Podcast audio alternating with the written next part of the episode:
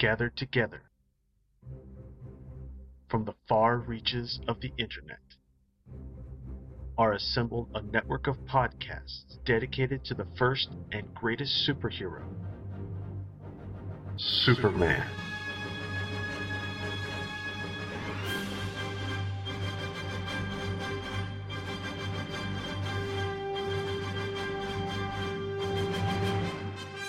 The Superman Podcast Network is dedicated to covering all aspects of the Superman legend, featuring The Thrilling Adventures of Superman, Golden Age Superman. the Superman Fan Podcast. Superman in the Bronze Age, From Crisis to Crisis, a Superman podcast. I've got a few things to say about Superman. The Superman Vidcast. the world's best podcast. and Radio KL from SupermanHomepage.com. as well as the audio dramas Superman, Last Son of Krypton, and Supergirl, Last Daughter of Krypton from Pendant Audio Production. Join hosts Michael Bradley, John Wilson, Billy Hogan. Charlie Niemeyer, J. David Weeder, Jeffrey Taylor, Michael Bailey. Scott Gardner. Cayman Stoll. I'm Isaac. I'm Adam. Dave Eunice and co-host Scotty V. at SupermanPodcastNetwork.com.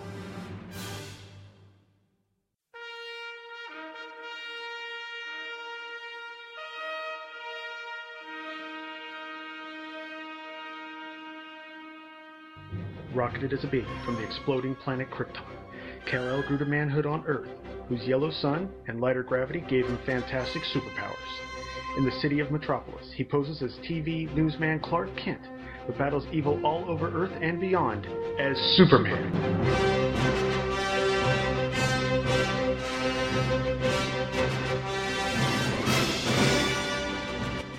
welcome to Superman in the Bronze Age, episode 41, the only podcast chronicling Superman's adventures in the well, Bronze Age from 1970 to Crisis on Infinite Earths in 1986. I am one half of your hosting duo, David Bruce Weeder, and with me is Mr. Charles Sanders, Santa's little helper, Niemeyer. Ho ho ho, everybody! And joining us, joining us this week is a very special guest. Many of you will know him from his other podcasts Views from the Long Box, Back to the Bins, Tales of the Justice Society of America, Murphy Brown, Bailey's Batman podcast, From Crisis to Crisis, or as a staff, staff writer at the Superman homepage and frequent contributor to the Penthouse Forum, Mr. Michael Bonesaw Bailey. Bonesaw is ready. Wow. Dear Penthouse Forum, I never believed this could happen to me. I'm a guest host on Superman in the Bronze Age. yes. And we started like any other day. Well, welcome, Mr. Michael Bailey. Obviously, you, Thank you, you, you don't podcast about Murphy Brown. Yeah, I probably could. My mom loved that show. No, but I really uh, appreciate you guys having me on. This is a lot of fun This is great. Yay. so far. And recently, we were on your show, From Crisis to Crisis, a Superman podcast. Which will probably be out before this one if you guys are uh, recording another episode that happens before this later. Correct. Peel back the curtain a little bit. Yeah, this isn't coming out till the end of the month. Yep. So, You'll be hip deep in funeral by then. Yep, it's it's it's it's kind of crazy over it from crisis to crisis right now. Uh, somebody died, and we're trying to deal with it. So was it was it Jeffrey? Then we're gonna get four different Jeffrey Taylors. oh, God. I can barely Oh. handle one. Damn. Uh, Jeffrey, the Roger from American Dad of From Crisis Crisis. Sadly, Nice. he doesn't get that joke as he does not watch American Dad. So So, uh, and we can't even sit here and go from crisis to crisis, an American Dad podcast. but uh, Michael and I, we used to do a show together called Xavier's Podcast for Gifted Youngsters. Uh, I I've enjoyed all of Mr. Bailey's podcasts, and certainly it's it's an honor to have you on, sir. Oh, Doc, don't say that. I'm just a guy that has a crapload of Superman books and a lot of free time on my hand, plus a microphone. So, no, I appreciate you guys having me on. I've I uh, recently got caught up on the show, as there are so many Superman-related podcasts. It's very easy to get behind uh, on all of them, as I have. Uh, Really? I'm not even going to admit how behind I am on the Thrilling Adventures of Superman, but I'm working on that right now. Uh, hey, I'm on that one too. You should check it out. I I, I haven't gotten to your episode yet. Oh wow, you But, are behind. There's just yeah, there's there's just so many of us now. It, it's kind of crazy that for a while there it was it was Steve and and uh, Neil and then Steve, Steve and Scotty V over at the homepage, uh, Billy Hogan and Jeffrey and I, and then suddenly all these uh, people came out of the woodwork and we've pretty much got Superman covered. And we just need Yeah. someone to come up pick up the slack of the from Infinite Crisis to the relaunch era that you started. Uh, The the creatively bipolar era, as John M. Wilson calls it. I uh yeah, there's a reason I stopped covering those books. it just there was no fun in them after after what I'd covered. Because up ahead from where I was at was New Krypton. I'm like, I just don't have the strength anymore. they broke you? Is that what you're They saying? They broke me. Wow, Yeah. that's amazing. It's the, Le- the the Geoff Johns Legion did it. That broke you. I actually like that stuff. Yeah, me too. I was good up enough. to I was good up to New Krypton. Once you look past the whole Christopher thing, I was good up to New Krypton, and then I had to drop the books. Mm, I didn't. I didn't have a choice. I, I had a subscription through DC. So Oh They kept- well, They kept coming. I kept telling them no. they wouldn't stop. No. another one's in my mailbox.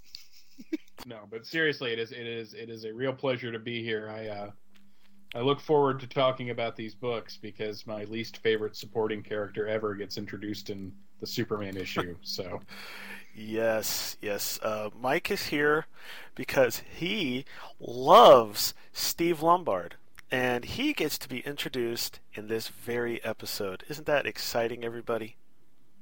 Yay! Yay! and, Uh, and by love in that not at all kind of way. well, I was hoping to convey the sarcastic. Oh, you did, you did. I'm Oh, okay, cool. Just in putting it out case. For those who came late, Mike does not like Steve Lombard.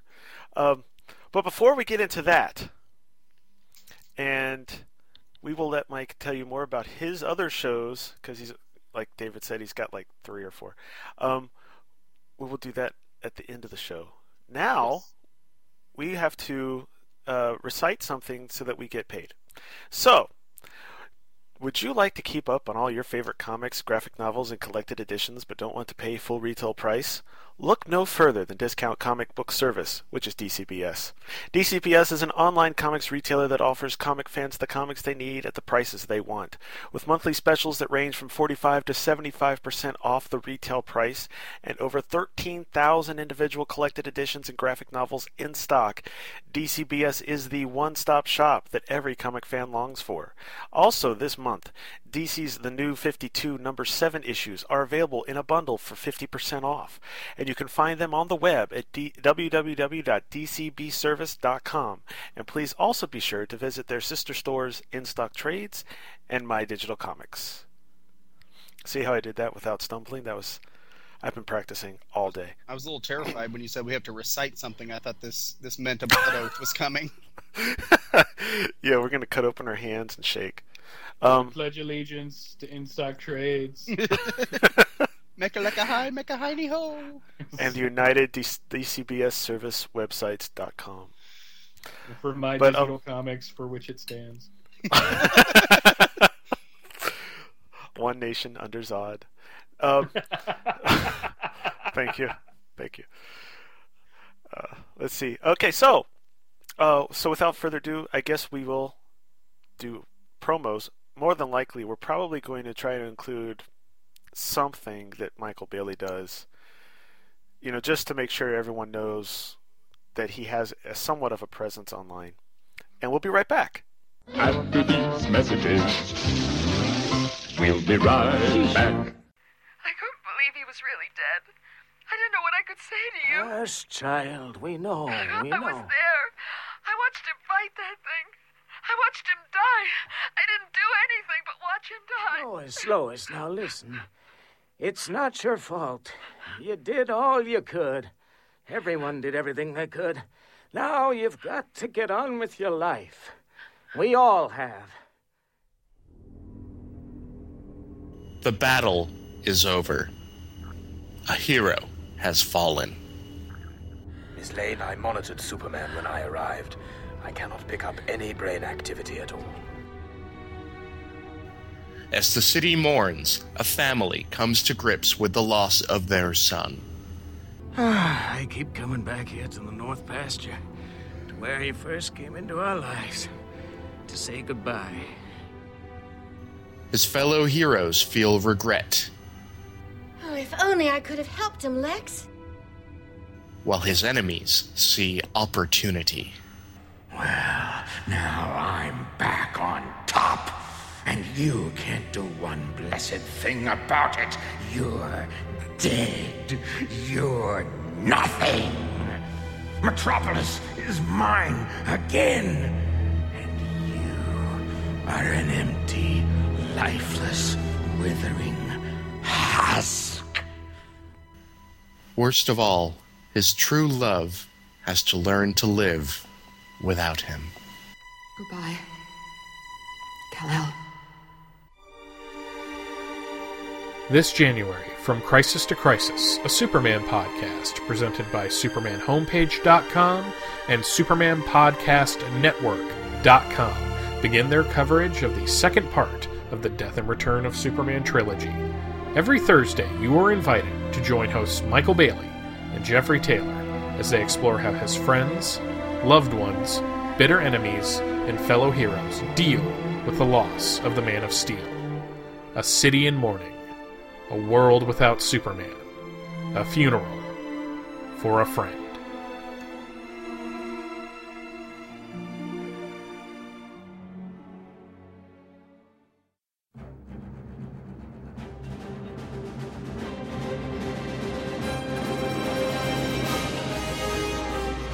Hey everybody, my name is Michael Bailey, and this is the trailer with a truly epic ending to my new show about Batman, appropriately titled Bailey's Batman Podcast. Bailey's Batman Podcast is a weekly program that looks at a month in the life of the Dark Knight Detective, starting with the books bearing a March 1983 cover date, which is where my solid run of the characters' comics begins, and moving forward until well, at least until the books that came out in 2005, because that's where the solid run ends. Each week, I will give you a full synopsis and review of every major ongoing Batman title, with brief stops along the way to look at the important specials, miniseries, one shots, and Elseworld stories just to keep things interesting. I'll also be telling you what other books Batman appeared in that month, as well as what was going on elsewhere in the DCU.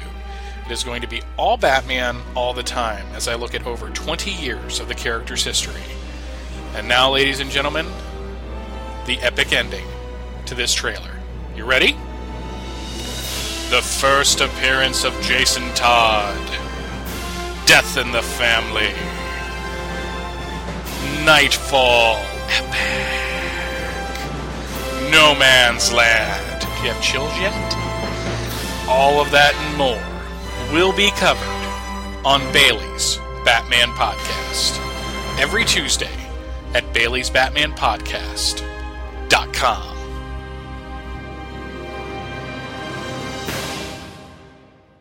Presenting Superman. All right, and we're back, and we're going to come in with Superman 264, which had an on sale date of March 8th, 1973, with a cover price of 20 cents. And the cover artist, of course, was Nick Cardy, as he is all the time. And I guess we didn't mention that the cover month is June 1973, which makes this technically, what, Superman's 45th year? Yes. Because that was quick math in my 35th. head.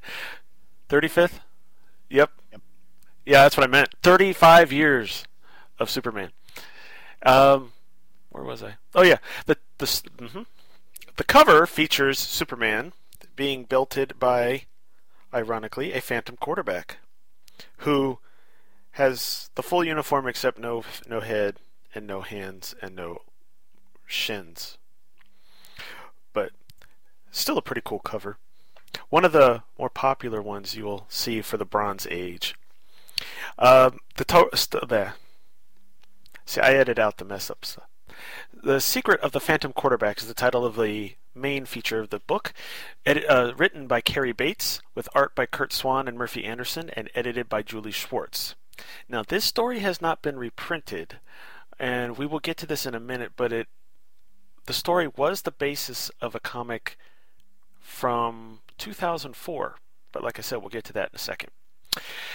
The story takes place, we begin on Super Bowl Sunday, and we meet the 200 pound idol of millions, Slingin' Steve Lombard, quarterback of the Metropolis Meteors, as he's walking down the street on his way to Metropolis Stadium to quarterback his team in the Super Bowl, ironically. Suddenly, on a terrace above him, a mother drops her baby. Spotting this, Steve runs up and catches the baby, but at that moment his knees give out, causing him enough pain that he actually seems to pass out. Hours later, he wakes up in the lab of Dr. Frederick. Fow? Foe? We're going to go with Foe. Who has been using his ultraviolet healing ray to cure Steve's knee problem. It works, but just to be safe, Dr. Foe gives him a booster dose.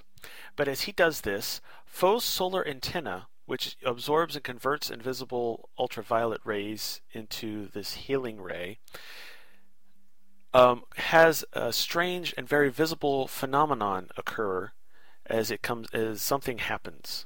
It's hard to explain without the visual.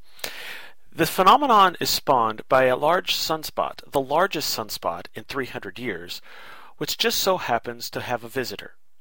Superman is currently inside the sunspot, gathering information for the Metro Observatory, using some heat resistant equipment.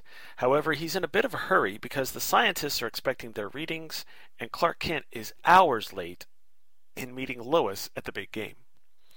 Speaking of the game, Steve has just realized that he's two hours late for the game. And by the time he gets the TV turned on, there's only three minutes left, and his Metropolis Meteors are down 12 nothing. As Steve wishes that he was at the game, that phenomenon I mentioned earlier takes on the form of Steve in his football uniform and flies to the stadium, Superman style. Meanwhile, Superman, after having just left the observatory, arrives at the stadium just in time to see a couple of guys running off with the Super Bowl receipts. After making quick work of the robbers and returning the money, he changes to Clark and meets up with Lois, interrupting her angry rant to point out that Lombard has apparently arrived on the field. Not surprisingly, this also surprises Steve. When he eventually calms down, he says that if he was calling the plays, he'd call 23X, which, it just so happens, is the play that his double calls, and it gets the Meteors a quick touchdown. Continuing this pattern, and after me- the Meteors get the ball back, Lombard watches as his double scrambles for the game winning touchdown as the seconds tick away. The next day, Lois is interviewing Steve, who has taken credit for his doubles winning touchdown since he mysteriously disappeared, when Clark walks in, apparently late for the interview, which, of course, Lois is none too happy about.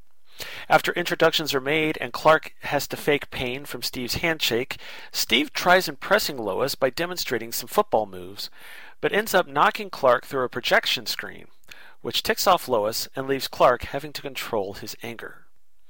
Elsewhere, the commissioner, not Gordon, angry about being caught in a downtown traffic jam, angrily declares that if he had his way, every parking lot in Metropolis would be cleared off and closed down. At this point, Lombard's double, now described as a form with no will, flies overhead, spurred on by the commissioner's angry rant. A block away, as Clark and Lois walk past the city parking lot after their interview, they see the quarterback smashing into the cars and throwing them around like footballs.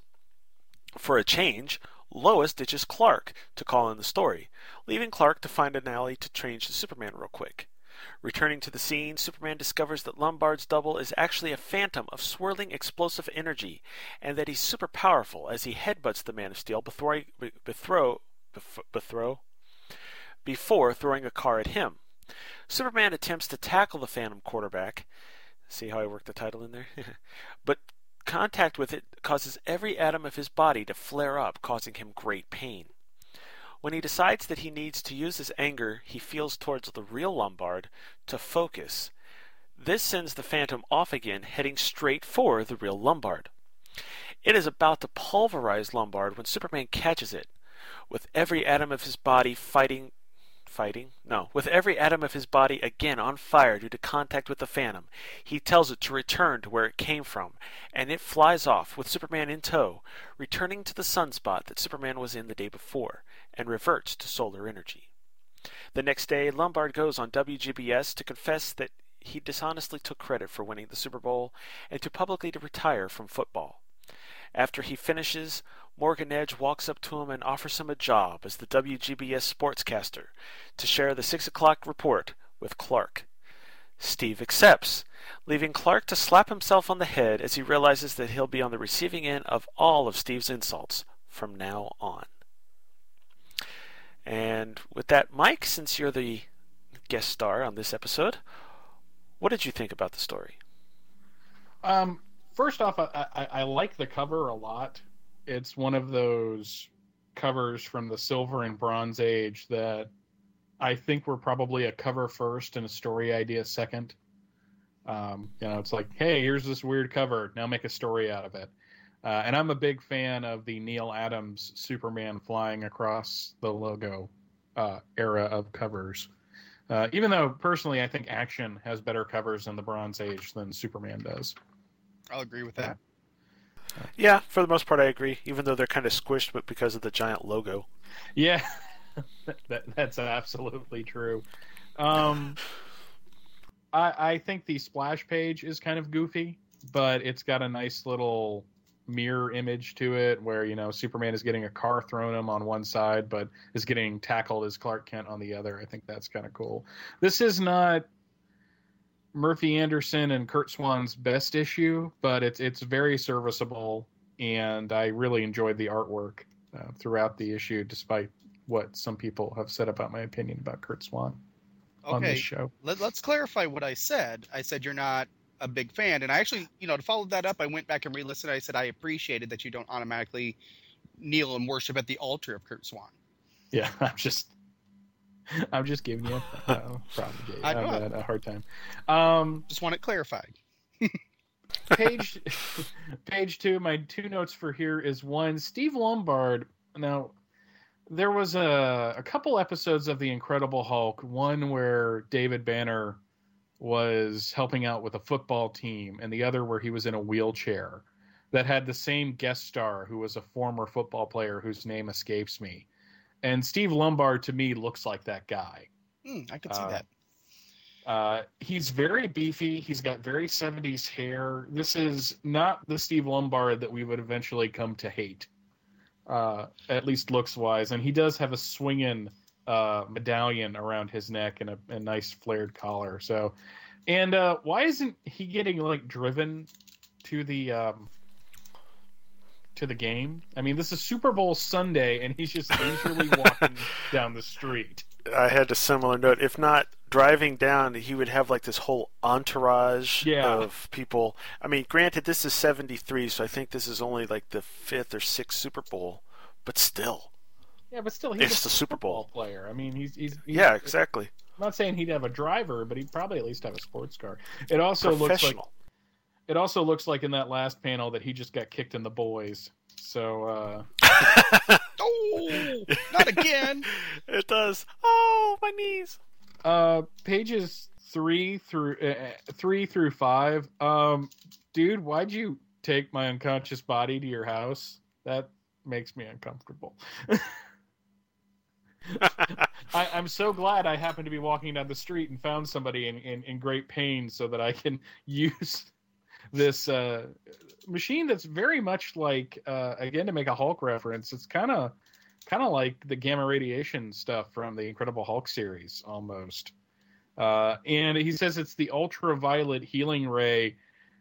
Has he stumbled upon the purple healing ray from the uh, from the Amazons? That was my note as well. I was going to say that too. Yeah, it's Yeah. like. it I don't mean to keep it's stealing all exactly your notes. I'm sorry. Well, that's all right. I mean, it just makes the episode shorter. Keep going. The um the scientist though looks like a very stock Curt Swan character. Like if you removed the beard I've seen this character a thousand times. Not that I'm complaining about that. It just Yeah, it you- struck me. I know So- you've seen him. He's Roger Stern from the future. Yeah. There you go.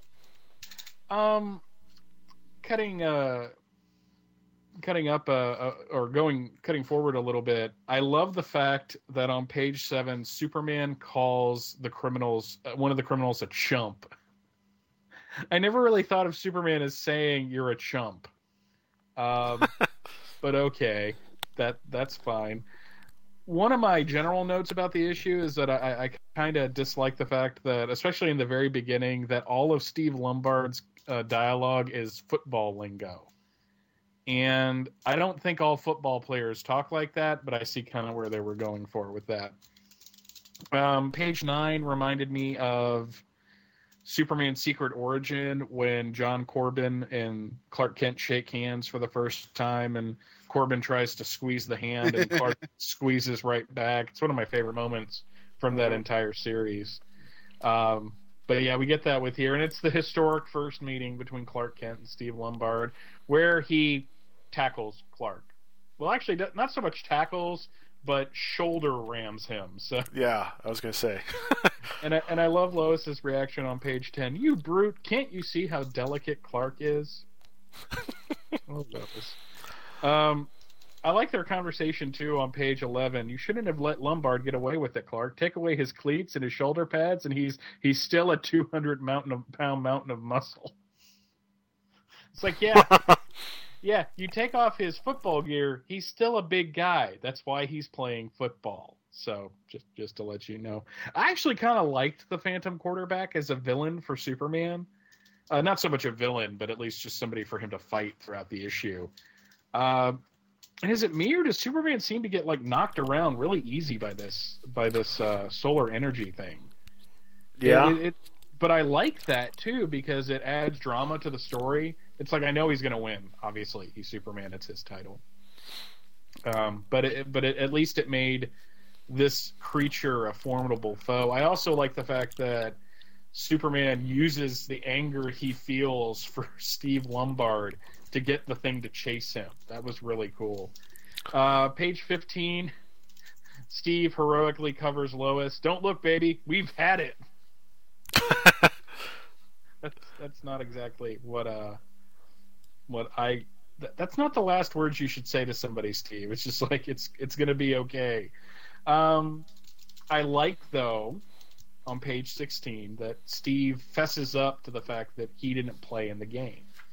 Uh, and to me, it's very realistic that Edge would hire him, not so much for his integrity, but this happens where football players have some kind of scandal or sports figures have a scandal, and then they come back later as a commentator. And Yeah. so, uh, I mean, it happens like in nanoseconds here. And there is that kind of wah wah wah wah, you know, kind of element of the ending that you know he's going to be around, and we even kind of get a face palm from Clark Kent in that last panel. Yeah, I love that. working- This is Excedrin, Excedrin moment n- number two hundred and sixty-four. Um, but um, but I hate Steve Lombard. I I hate Steve Lombard with the fire of a thousand suns. I think that he was created for no other reason than for a comedy foil. And yes, most of his pranks that he tried to play on Clark would always backfire on him. And there was even even much later in the Bronze Age, uh, not to spoil ahead too much. There's a really cool storyline where Clark Kent is fired from the Daily Planet, and he runs into Steve, who had left WGBS at that point. They have a really nice conversation where you see that Steve has kind of matured as a character. But we're not there yet. We're still here at I'm going to make fun of you. And um, it, it just bugs me because it's the jock picking on the nerd, basically. And uh, he gets his comeuppance once or twice. There's a really cool. Um, there's a really cool moment in a later uh, issue going towards 300 that I absolutely love uh, between Clark and Steve. But yeah, Steve, Steve Lombard's a d bag, and uh, I'm just just not a big fan of him. But it was interesting to read his first appearance. Hmm. Did you ever read the Harry Potter books? No. Okay, then that analogy doesn't really work for you. Maybe the listening audience does, but he, Steve Lombard always hit me as Dudley from Harry Potter, where he was always picking on Harry. But and spoiler if you haven't seen read the seventh book, it's not in the seventh movie, but Dudley does come out and say, you know, I did, res- you know, I do appreciate you to some extent, and that is kind of, you know, I don't know if you've ever met a bully maybe that picked on you in high school, where later we're more on equal footing. And there's been that, you know, they I've had a bully buy me a beer and apologize. But Steve is that bully, and as you mentioned, he does progress mildly. There is a bit of a redemption for him down the road, allegedly. No, but but uh, no, just I, I really enjoyed this story overall. It's it's kind of goofy, and it's not like the most monumental Bronze Age Superman story ever, but it w- certainly wasn't the worst. And uh, I just uh, I just I just kind of dug it in the end. And uh, boy, these clothes are loud. yeah, especially Steve's. Yeah, I love his wide ties. But that's all I've got on this one. Okay, um, Dave. Yeah, I got a few things to say. no, I know. About Superman. Uh, about Superman. Yeah. Hosted by Scott Gardner, which you can find at twotruefreaks.libsyn.com. And we just guaranteed that he'll listen to this episode. Good job, man. Good job. I try. On page two, I kind of had a similar note about him getting kicked in the boys. That whole not again. But looking at the actual diagram on the second panel, did she just punt that baby? Because wouldn't the baby fall straight down from the ledge if it was dropping? There's actually some momentum behind that. Yeah. Um, looks like the baby would have had to jump, or she would have had to like trip and throw it. Yeah. hey Lombard, think fast. um, I look on the last panel on page three. I don't know why this cracks me up, but he's Steve's going, "Hey, don't hit me there." Where do you want him to? Where do you want future Roger, Roger Stern to hit you, Steve? Show me on the doll.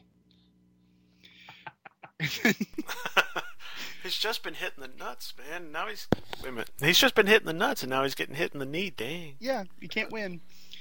Uh, page four, the whole sun sequence. Did either of you go to All Star Superman? The opening of All Star Superman. Hmm. I see it, but no, I didn't. Yeah, I, I, I didn't I didn't think about that, but yeah, I, I just was more of comparative size of the Earth to the Sun uh, thing for the Julius Schwartz science fact of the issue. I do like that. That was Yeah. another note I had. Is I absolutely was kind of taken with that.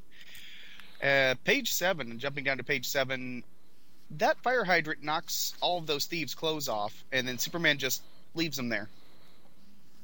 That is, uh, is this a code approved issue? Well, to be honest, it doesn't knock their clothes off. But he does result in them taking their clothes off and leaves them standing on the side of the road. Well, yeah. Why does he take the money and leave and not take the criminals? Because he's really taking the money for himself, and he's going to later tell the cops that the criminals still have the money and that they stashed it somewhere. and he's going to laugh at them. He's gonna get that bearskin rug he always wanted for the fortress. exactly. but no, that that does just that that scene kind of stuck out, and I kept trying to find a logic to it. Uh, sometimes you just have to let things go. Yes. I do like Lois being Lois uh, with her switch on, if you know what I mean. With the oh, we really didn't notice you were late, Clark, because Clark is obviously blocking, you know, her her machinations. Mm-hmm. She's and uh, yeah, I can't use the term that I would like to, but he's stifling the mood in the room, if you know what I mean. And I don't think Steve noticed because uh, I, I just don't. I think Steve's more in love with himself. Obviously, he wouldn't notice that Lois is throwing herself at him. Like she could put on Barry White and you know light candles. I don't think he would get into it. He was just look at his muscles. Check out these pecs. Yep. And then Clark uh, just kind of ruins what Lois thought was kind of going somewhere. Check out my lion medallion around my neck. Yeah. Yeah, baby, you know what it you like.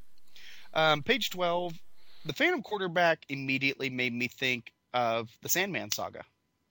Sort of another replication of a of a character, this time a football player of all things, and you know, as much as I like the concept, it did kind of feel like a repeat. But more specifically on this page, on page twelve, the final panel, Superman looks like the Alfred E. Neuman Superman from the Silver Age in that panel. Huh?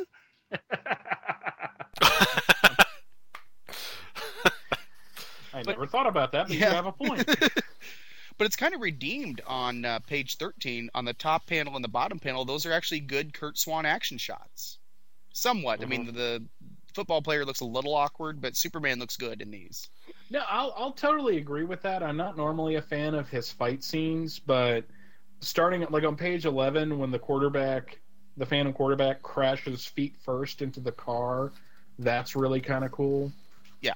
And, and the uh, the shot on page 13 of one Superman getting tackled and then the bottom panel of him going in for the punch, that it, it's really it's really dynamic for a Swan action sequence. Yeah admittedly Mhm. swan is, is he's awkward in terms and we've talked about this before he's awkward Mhm. in his in his compositions for action scenes you i mean we have seen swan grow in the last you know the last year's worth of issues which is odd because he was kind of stagnant for a while repeating the same thing but that was under weisinger who was very specific and very uh, i don't want to say straight edge that's not the term i'm looking for but very demanding He didn't drink or smoke.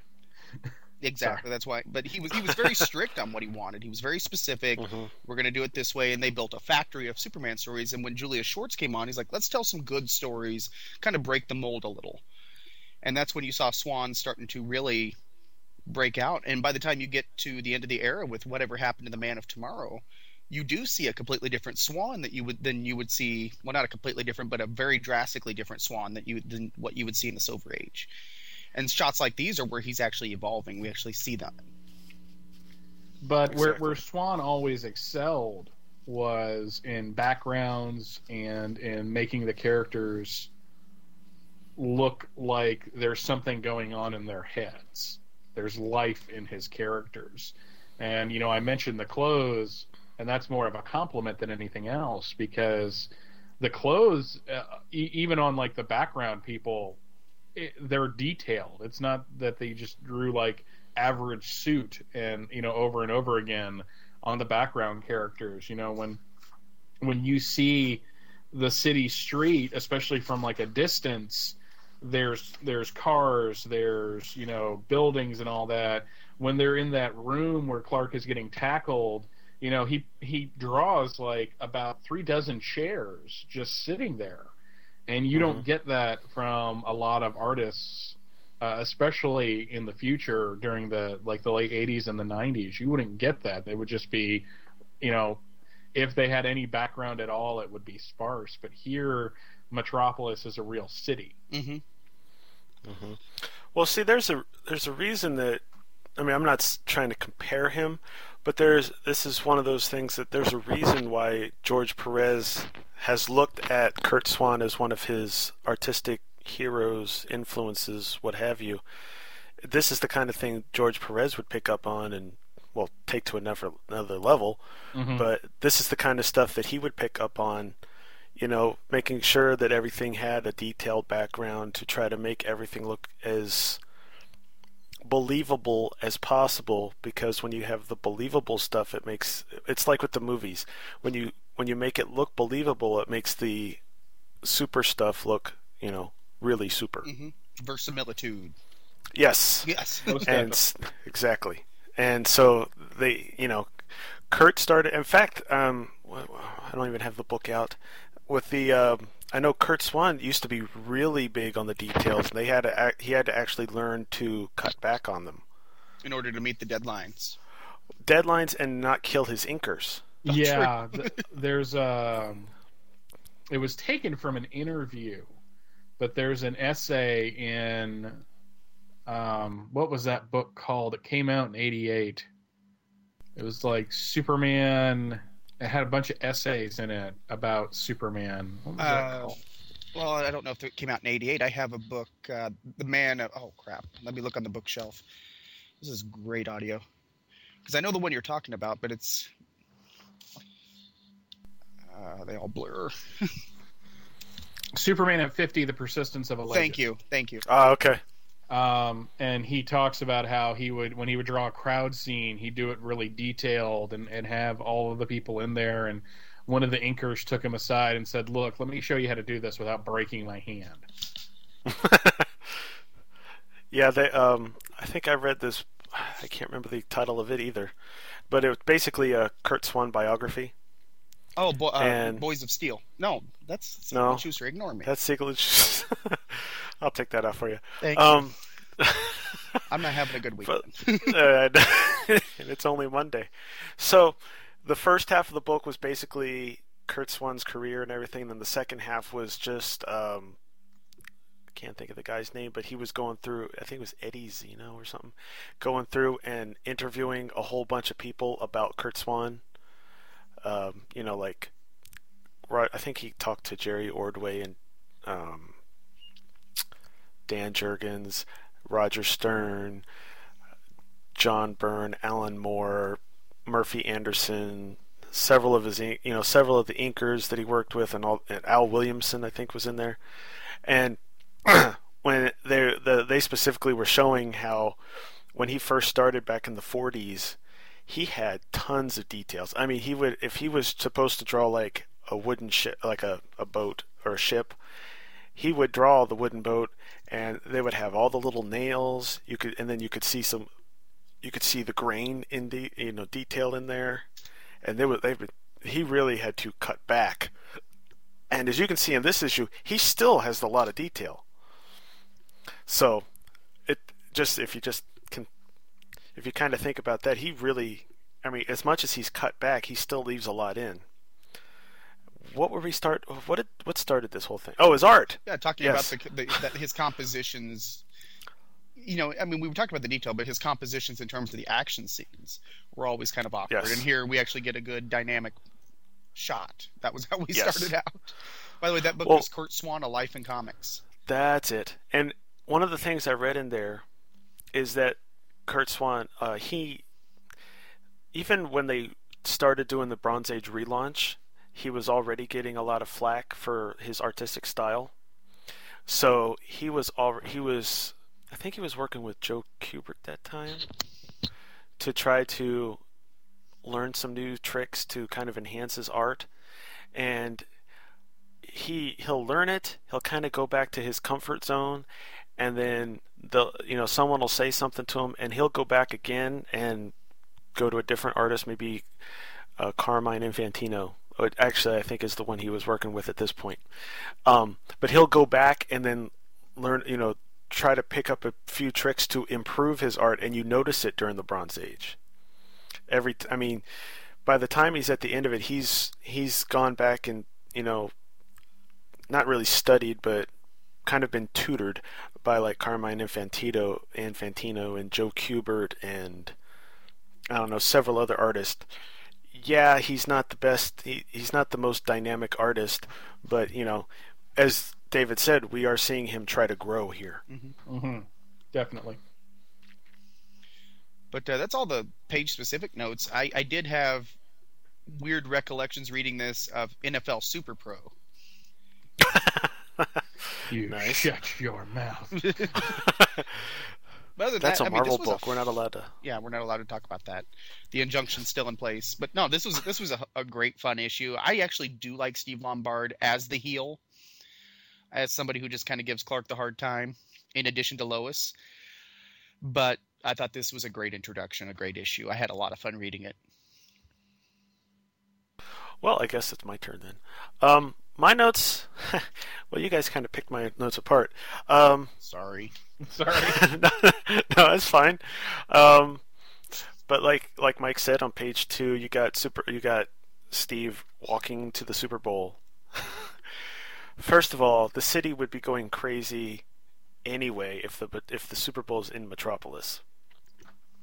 But to have the Super Bowl, the quarterback of one of the teams in the Super Bowl, walking to the stadium, he would not be enjoying a leisurely walk. I don't care what hour of the, or what hour of the day it is, even if it is early on a Sunday morning. Um, page three. Um, and actually several other pages because it involves Steve's boots. I'm not that into 70s fashion, and I know they had some heel stuff going on then, but Steve looks like he's wearing women's boots. Yeah, I'll agree with that. Mm-hmm. Yeah, it and, and on one page they're yellow, and that's kind of gross. But it, it, it just looked kind of weird to me. Uh, page six, um, when we see the two robbers trying to run away from the stadium, there would be a ton more security. Even though it's only 1973, there'd be a ton more security at a Super Bowl. Yeah, definitely. They these this would have been two. If it if it was going to happen, this would have had to be like two people out of a whole squadron of robbers, and they would have the rest of the police force standing outside to catch anyone running out by the time that these guys would have gotten out there. So yeah, um, let's see, page eight on panel four, the sportscaster guy that's or the announcer that's talking. I believe that's supposed to be Howard Cosell. I'm not sure. Um, he gets mentioned later on in the issue, which is the only reason I think it is him. But um, he was a well-known, if not well-liked, uh, sportscaster of the day, so it would make sense that they would throw him in there. Even though with him covered up, they don't they, they don't have to say it's actually him. Um, page 11, I was not aware that commissioners were driven around by chauffeurs and limos. Um, granted, I don't know what he's the commissioner of. That was my question. but he's the you know, commissioner of the. Uh, I don't know. Is he commissioner of police? Is he commissioner of the football? Because what I'm thinking is, if he's, you know, if he's the commissioner of police getting driven around in a limo, Jim Gordon's been getting gypped for years. Well, poor guy. he drives a beat up sedan. Well, Metropolis just has a better budget for the uh, for for their police force, uh, simply because Well, of yeah. the tourism. I mean, who wants to live in Gotham? Yeah, good point. It's dark there all the time, and their hero wears a bat costume.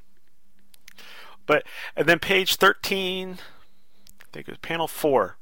Uh, that one image everyone was we were all talking about with it was one of the dynamics. That you can see an image like that being inspiration uh, an inspiration to someone like Tom Grummett. Mhm. When I first saw that, that looked very much like a Tom Grummett Superman about to go on the attack image. And so, uh, yeah, even though this is like 20 years before he'd even be drawing the character, but I thought that looked very Tom Grummett. And overall, though, um, I didn't think it was a bad story. And in the large scheme of things, it is a pretty big issue, uh, even though they don't really advertise that it's going to be a big deal.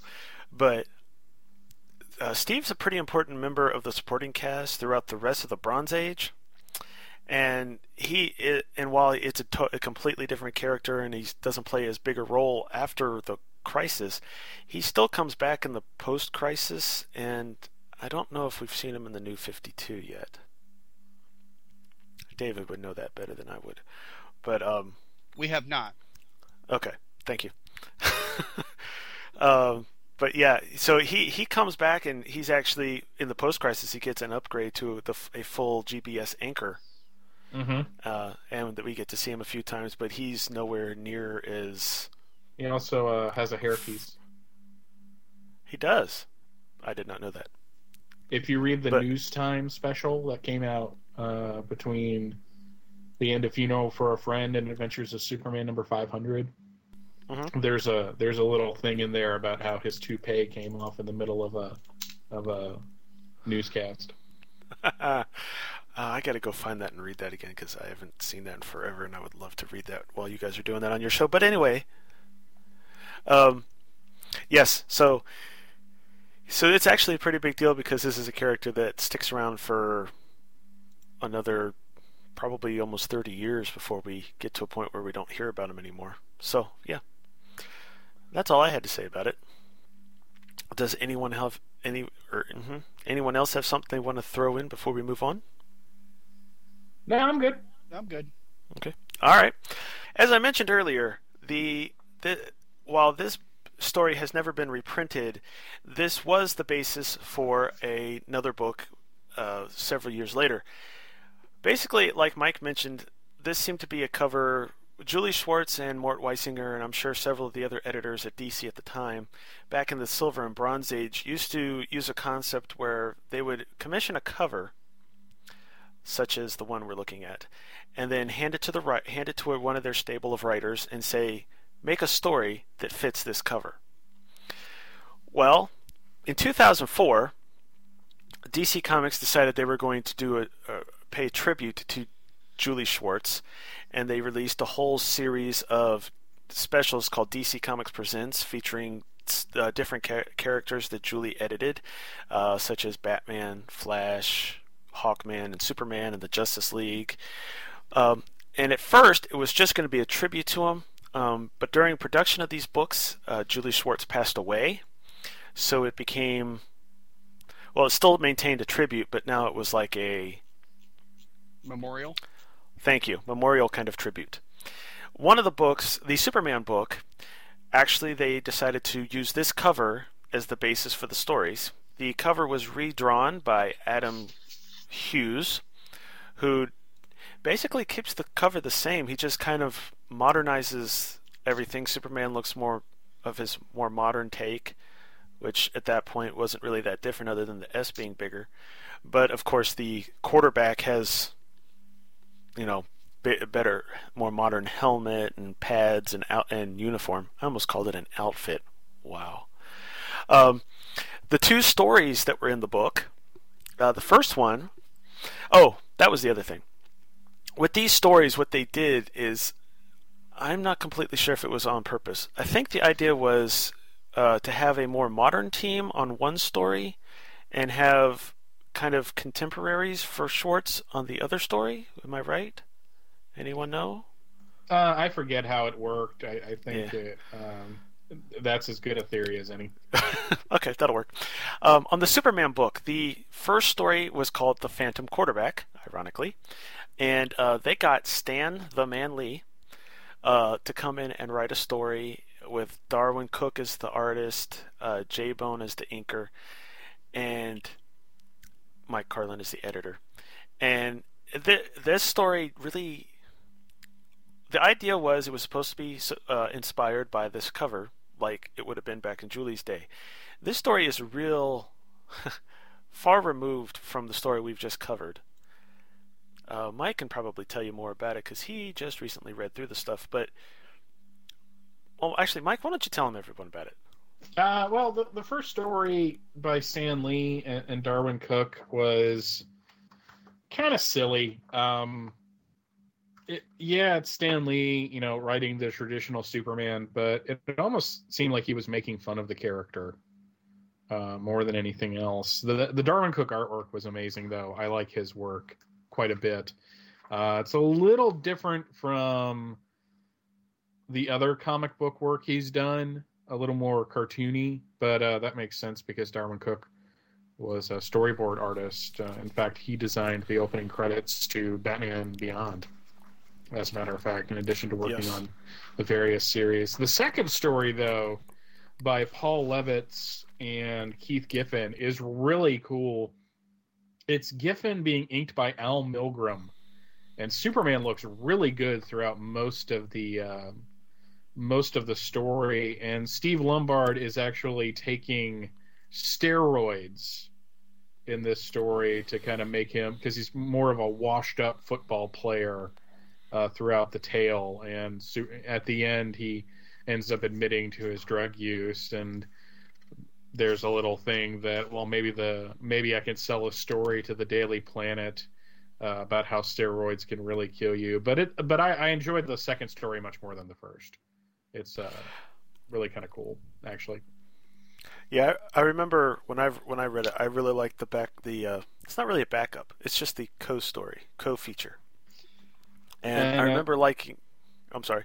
No, go ahead. Sorry. Okay, I remember liking it a lot more too, and it actually and I don't know that they were necessarily trying to do this, but it definitely it actually kind of felt like a Bronze Age Superman story or a story that Julie Schwartz might have actually, you know, commissioned or edited or had published in one of his books, whereas the Stan Lee one, like you said, felt you know, it felt more like, and with the art on it, it felt kind of more like a one of the DC Kids books. Mm-hmm. But the secret, of, uh, the back, the other story, which actually was called Secret of the Phantom Quarterback, totally felt like it could have been published right along with this one that we covered. Yeah, it, it's So, almost it, it's almost like this where the Superman special that came out in '92 was a then modern retelling of the Sandman saga. This felt very much like that, like it was a, a modern day retelling of that story. Uh, there is a cute little Easter egg though, uh, when one of the people talking to Lombard goes, "Still here, Lombard? Thought you cleared out with Fox and Broome. Only ones still drilling are Bates and Maggin and that Pasko kid." So in like one panel, they mentioned half the artists Julie Schwartz worked with in his stable. And All actually, there's. I'm sorry. I was about What? to say all they need is O'Neil, and uh, they'd be they'd have the complete set. Well, I, I'm actually looking at this at the Grand Comics database, and they mentioned that there's also a note. There's incidental characters named Curt and Murphy. Uh, obviously named after Curt Swan and Murphy Mhm. Anderson, who did the story uh, art on the original story. So this one, see, it's like, well, obviously Levitz was did uh, Schwartz edited Legion for a while, right? Schwartz? Yeah. Did think he ever? did. Okay. Well, maybe I don't know then. But Levitz and Griff, uh, Giffen actually seem to actually make this a homage to Schwartz and and the Superman he edited, whereas Stan Lee just seemed to kind of make a funny little story. I don't know. yeah. know. No, I'll totally agree with that. Now, the more I think about it, is because I mean, this is the one with all the little Easter eggs and the the names, and then yeah, Stan's is all. St- st- granted, Stan was over at Marvel obviously when Schwartz was in his heyday, so it's not like he was hanging out with him too much, I guess. I know that Stan Lee and Carmine Infantino had lunch once a week. Really? Uh, and talked about yeah, but apparently, like outside the offices, even though there was like the the whole rivalry between the two, everyone got along and everyone drank together. So you know, it's it's a small community of creators. So that would make Oh, sense. okay, cool. Um, but yeah, so that came out in with a October nine, or 19. Wow, October 2004 cover date. So uh, it was right after Julie Schwartz died, and in fact, there's a whole uh, memoriam written by Alan Moore about Julie in that issue as well. Wow. So- Those two don't necessarily go together. No, but hey, they both uh, they worked on that. Whatever happened to the Man of Tomorrow? True. And for the man who has everything. That's right. Man Who Has Everything. Recently covered on Back to the Bins. Yep. A special episode that they didn't ask David or I to be a part of. Yep. No, I'm just kidding. we'll let it slide though. Um, Damn it. well, okay, fine. Sorry, I'll no, let it my slide. Brainiac actually just fell over. Are you kidding me? Same. Oh, okay. Same figure. Did the monkey fall off? Going around. Yeah, did, the monkey did, did the fall monkey off. f- I don't even see the monkey. Ah, Anyway, Oh, that's very sad. that said, he's just lost his monkey. Uh, which sounds much dirtier than I intended it to be. Um, it's actually anyway, actually quite funny because uh, I'm glad I had the mute button on because I was actually just cursing up a storm a few minutes ago. wow, that would have been fun to have to bleep. Beep beep beep beep beep beep. well, no, you mentioned uh, the Murph, uh, the Curt Swan bio- autobiography, and I looked it up on Amazon. I'm like, oh, that's cool. I, I may need to put that in my wish list. And I happened to see the Lego set was now 19.99 with free shipping. I'm like, oh, well, put that in the cart. And it can't ship to my address for some reason. Aw. Well, here, send it to me, and then I'll bring it to you one of these days. Uh, that's okay, Charlie. Oh, okay. Worth a shot.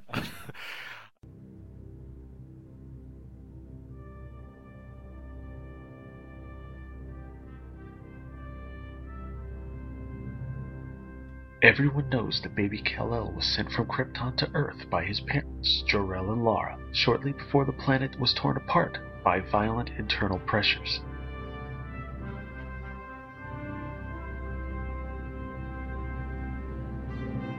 But what else do we really know about Krypton and its history?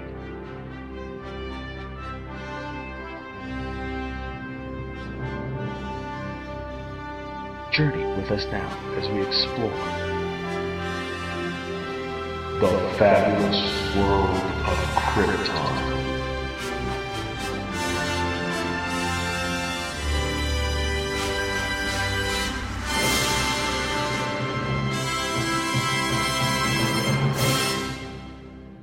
Uh, the backup story. now that we're ready for it. The Headband Warriors of Krypton, written by Elliot S. Maggin, and artist was Dave Cockrum, who does not make a name for himself ever again. Uh, No. And of course, was edited by Julie Schwartz. You Now, were being this story- sarcastic about the Dave Cockrum, correct? Oh yeah. Okay. Making Yes, sure. I I am aware.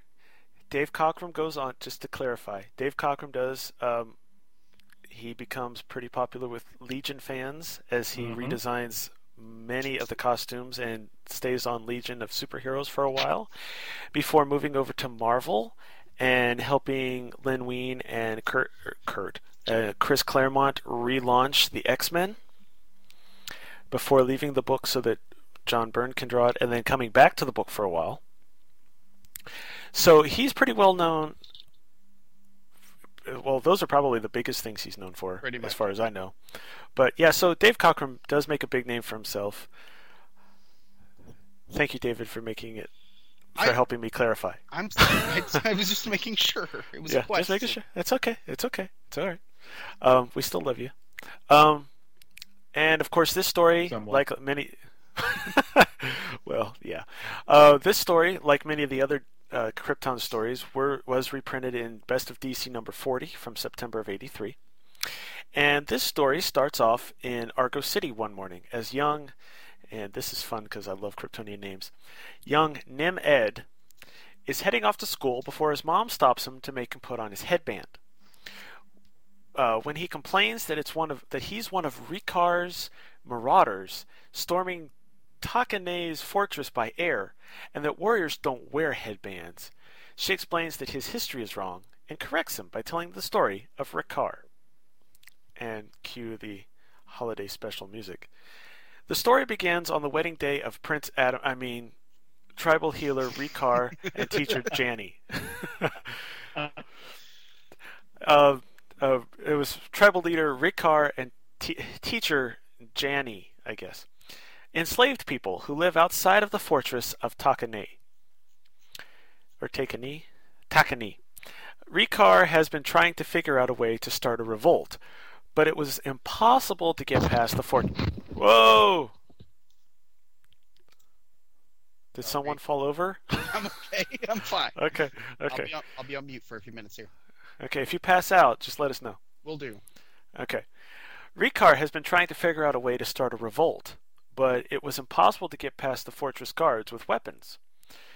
But as Rikar and Janny exchange ceremonial headbands, he gets an idea.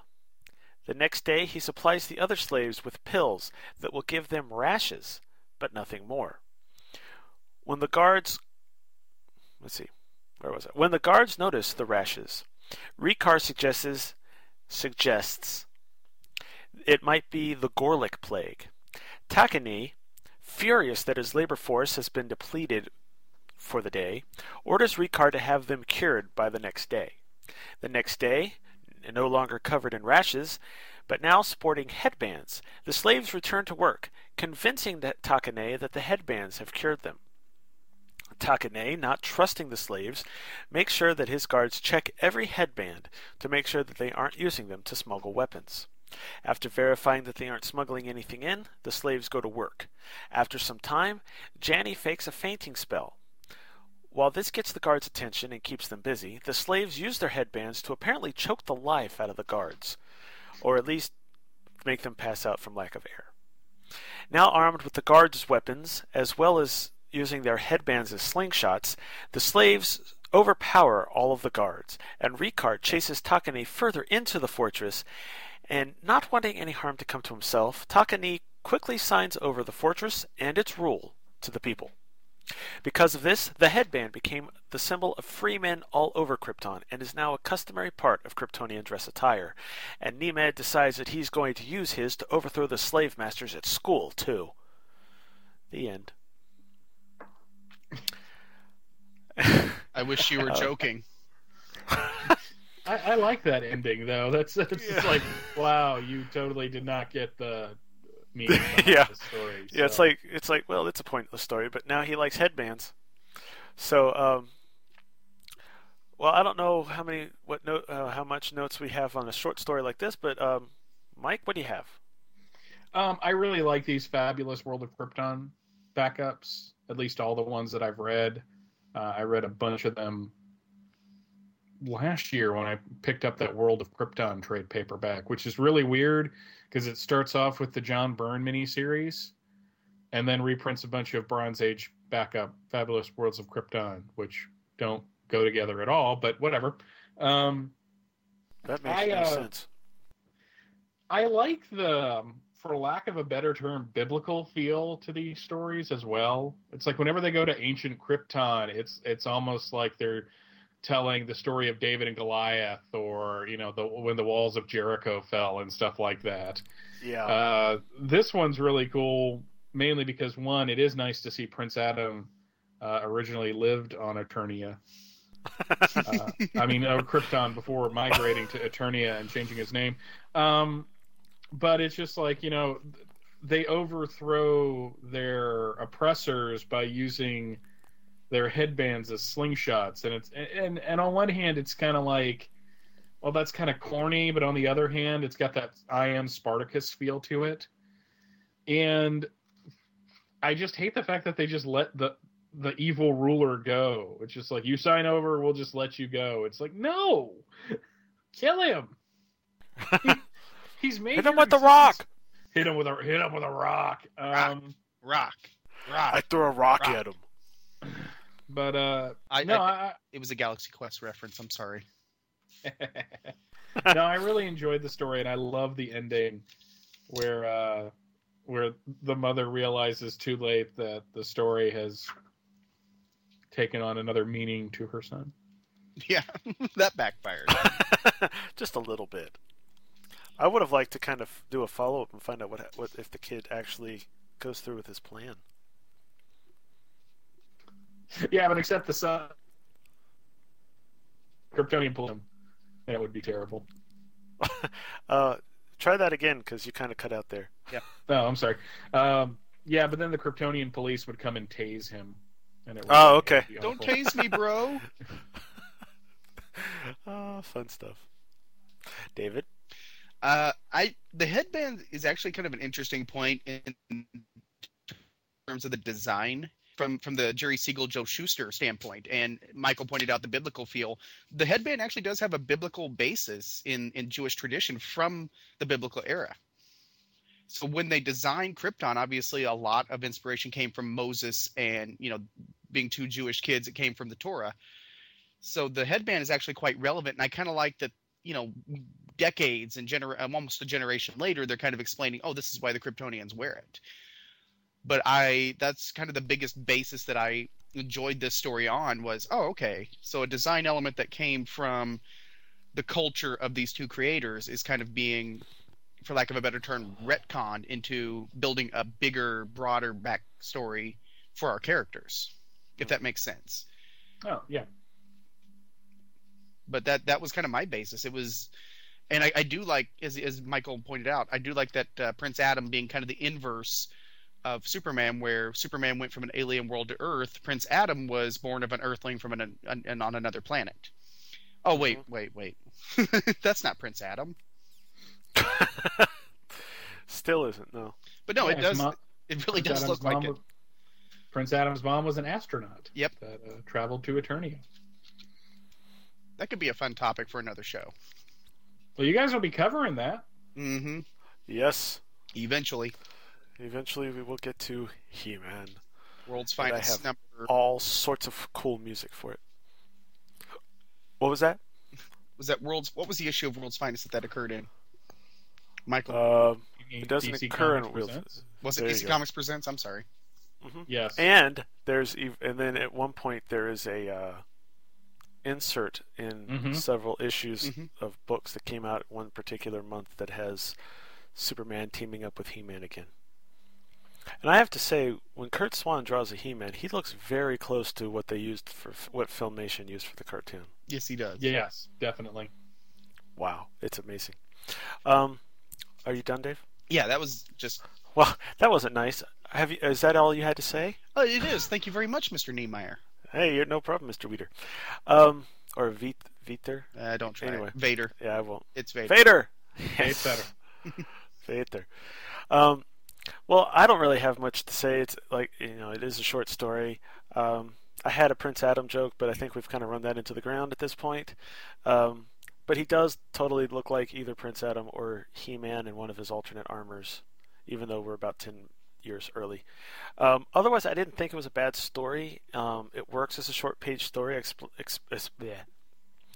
especially since it is the. f- I- I'm guessing because since they reprint it later, this is going. This is the canonical um, explanation of why Kryptonians wear headbands, uh, which I think is cool that they finally explained. Uh, I didn't think the art was too bad. Uh, I've seen Cockrum's work be better than this, uh, but really, I'm not a huge fan of his uh, uh, outside of uh, what he did on X Men. So I'm not much of a judge on that. But yeah, I thought it was a fun. It was a fun little story. The end. And I agree. I'm Yay. Jay Leader, and I support this message. Boom, boom, boom, boom. Oh, that's for, for Yeah, one now to you- grow on, isn't it? Yeah, one to grow on. And that's how you make bombs out of household items. and now you know. And knowing is half the battle. G.I. Joe! There- Yay! The other half is not dying. Well, wait. There's that one shirt that the other half is red lasers and blue lasers. Yes. And if there's one geeky thing I've been able to teach my wife, she has that memorized. that's awesome. Whenever whenever someone mentions it, the other half is red lasers and blue lasers. That's my girl. Well, why don't we play a couple of promos and come back with Action Comics? That sounds like a good idea. Mike, do you have anything against that? Uh, no.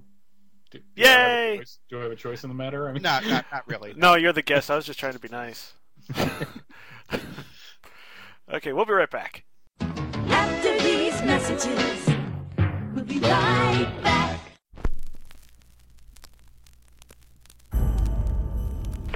December 7th, Earth 2. 1941, A world very much like our own, yet slightly different. A date which will live in infamy. A world at war. The United States of America was suddenly and deliberately attacked by naval and air forces of the Empire of Japan. Following the Japanese sneak attack on Pearl Harbor, President Franklin Delano Roosevelt brought together the largest group of mystery men ever assembled to battle the Axis powers. Tales of the Justice Society of America presents the All Star Squadron.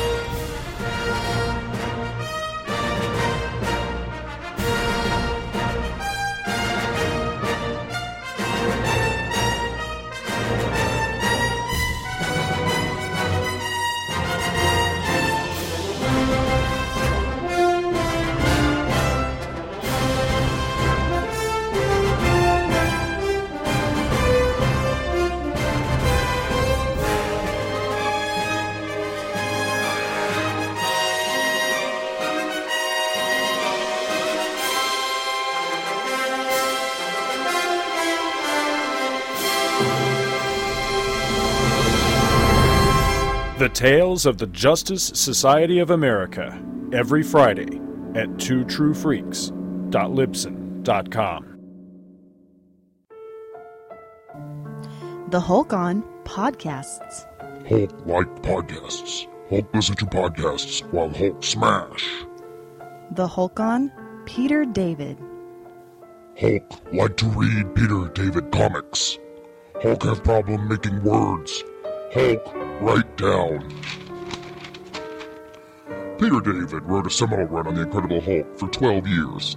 Some of the most provocative, compelling stories came from this era, filled with striking psychological overtones, bold character developments, and sharp humor.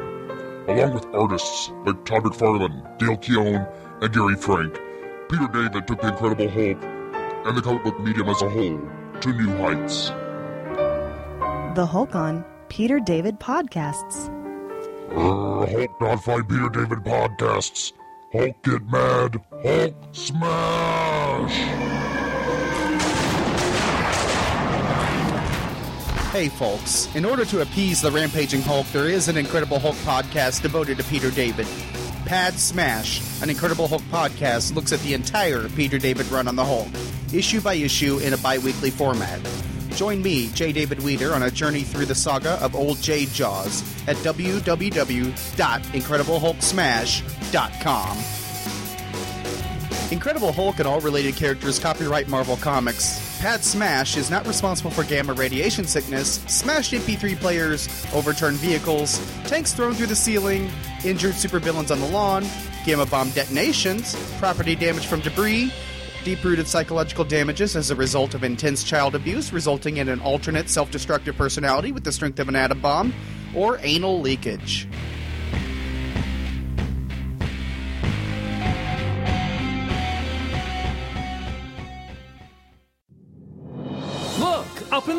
It's a bird. It's a plane. No, it's SupermanHomepage.com, the number one Superman fan site in the world. SupermanHomepage.com, covering the world of Superman from the 1930s to today. News, reviews, rumors, and reports. SupermanHomepage.com for all your Superman comics, TV shows, movies, cartoons, radio shows, and more. Everything you ever wanted to know about the Man of Steel and more.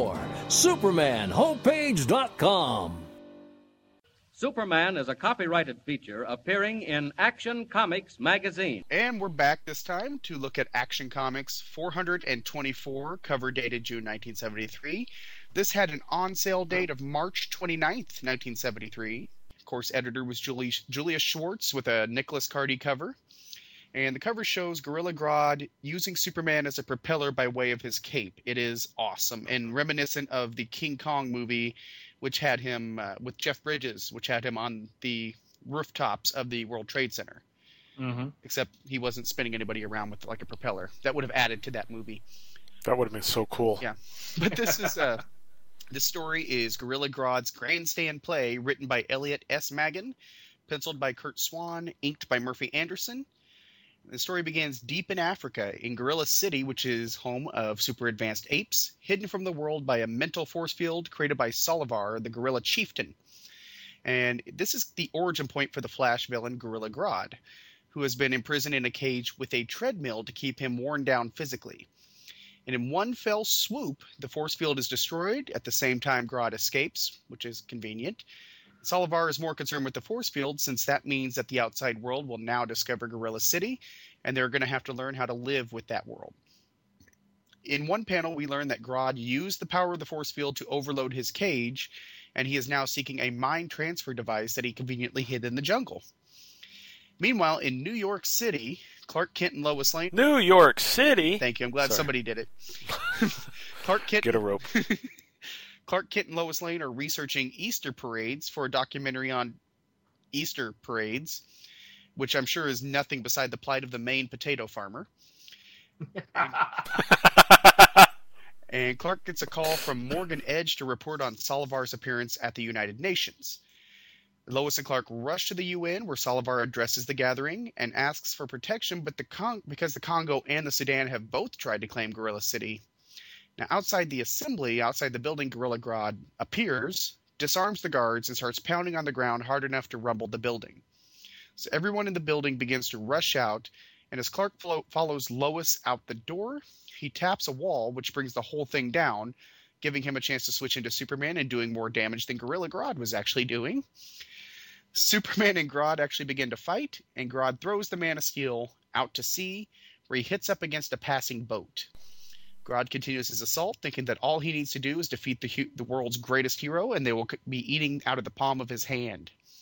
Superman, not one to go down without a fight, spins the water quickly to create a whirlpool, which Grodd stops with a stomp of his mighty foot.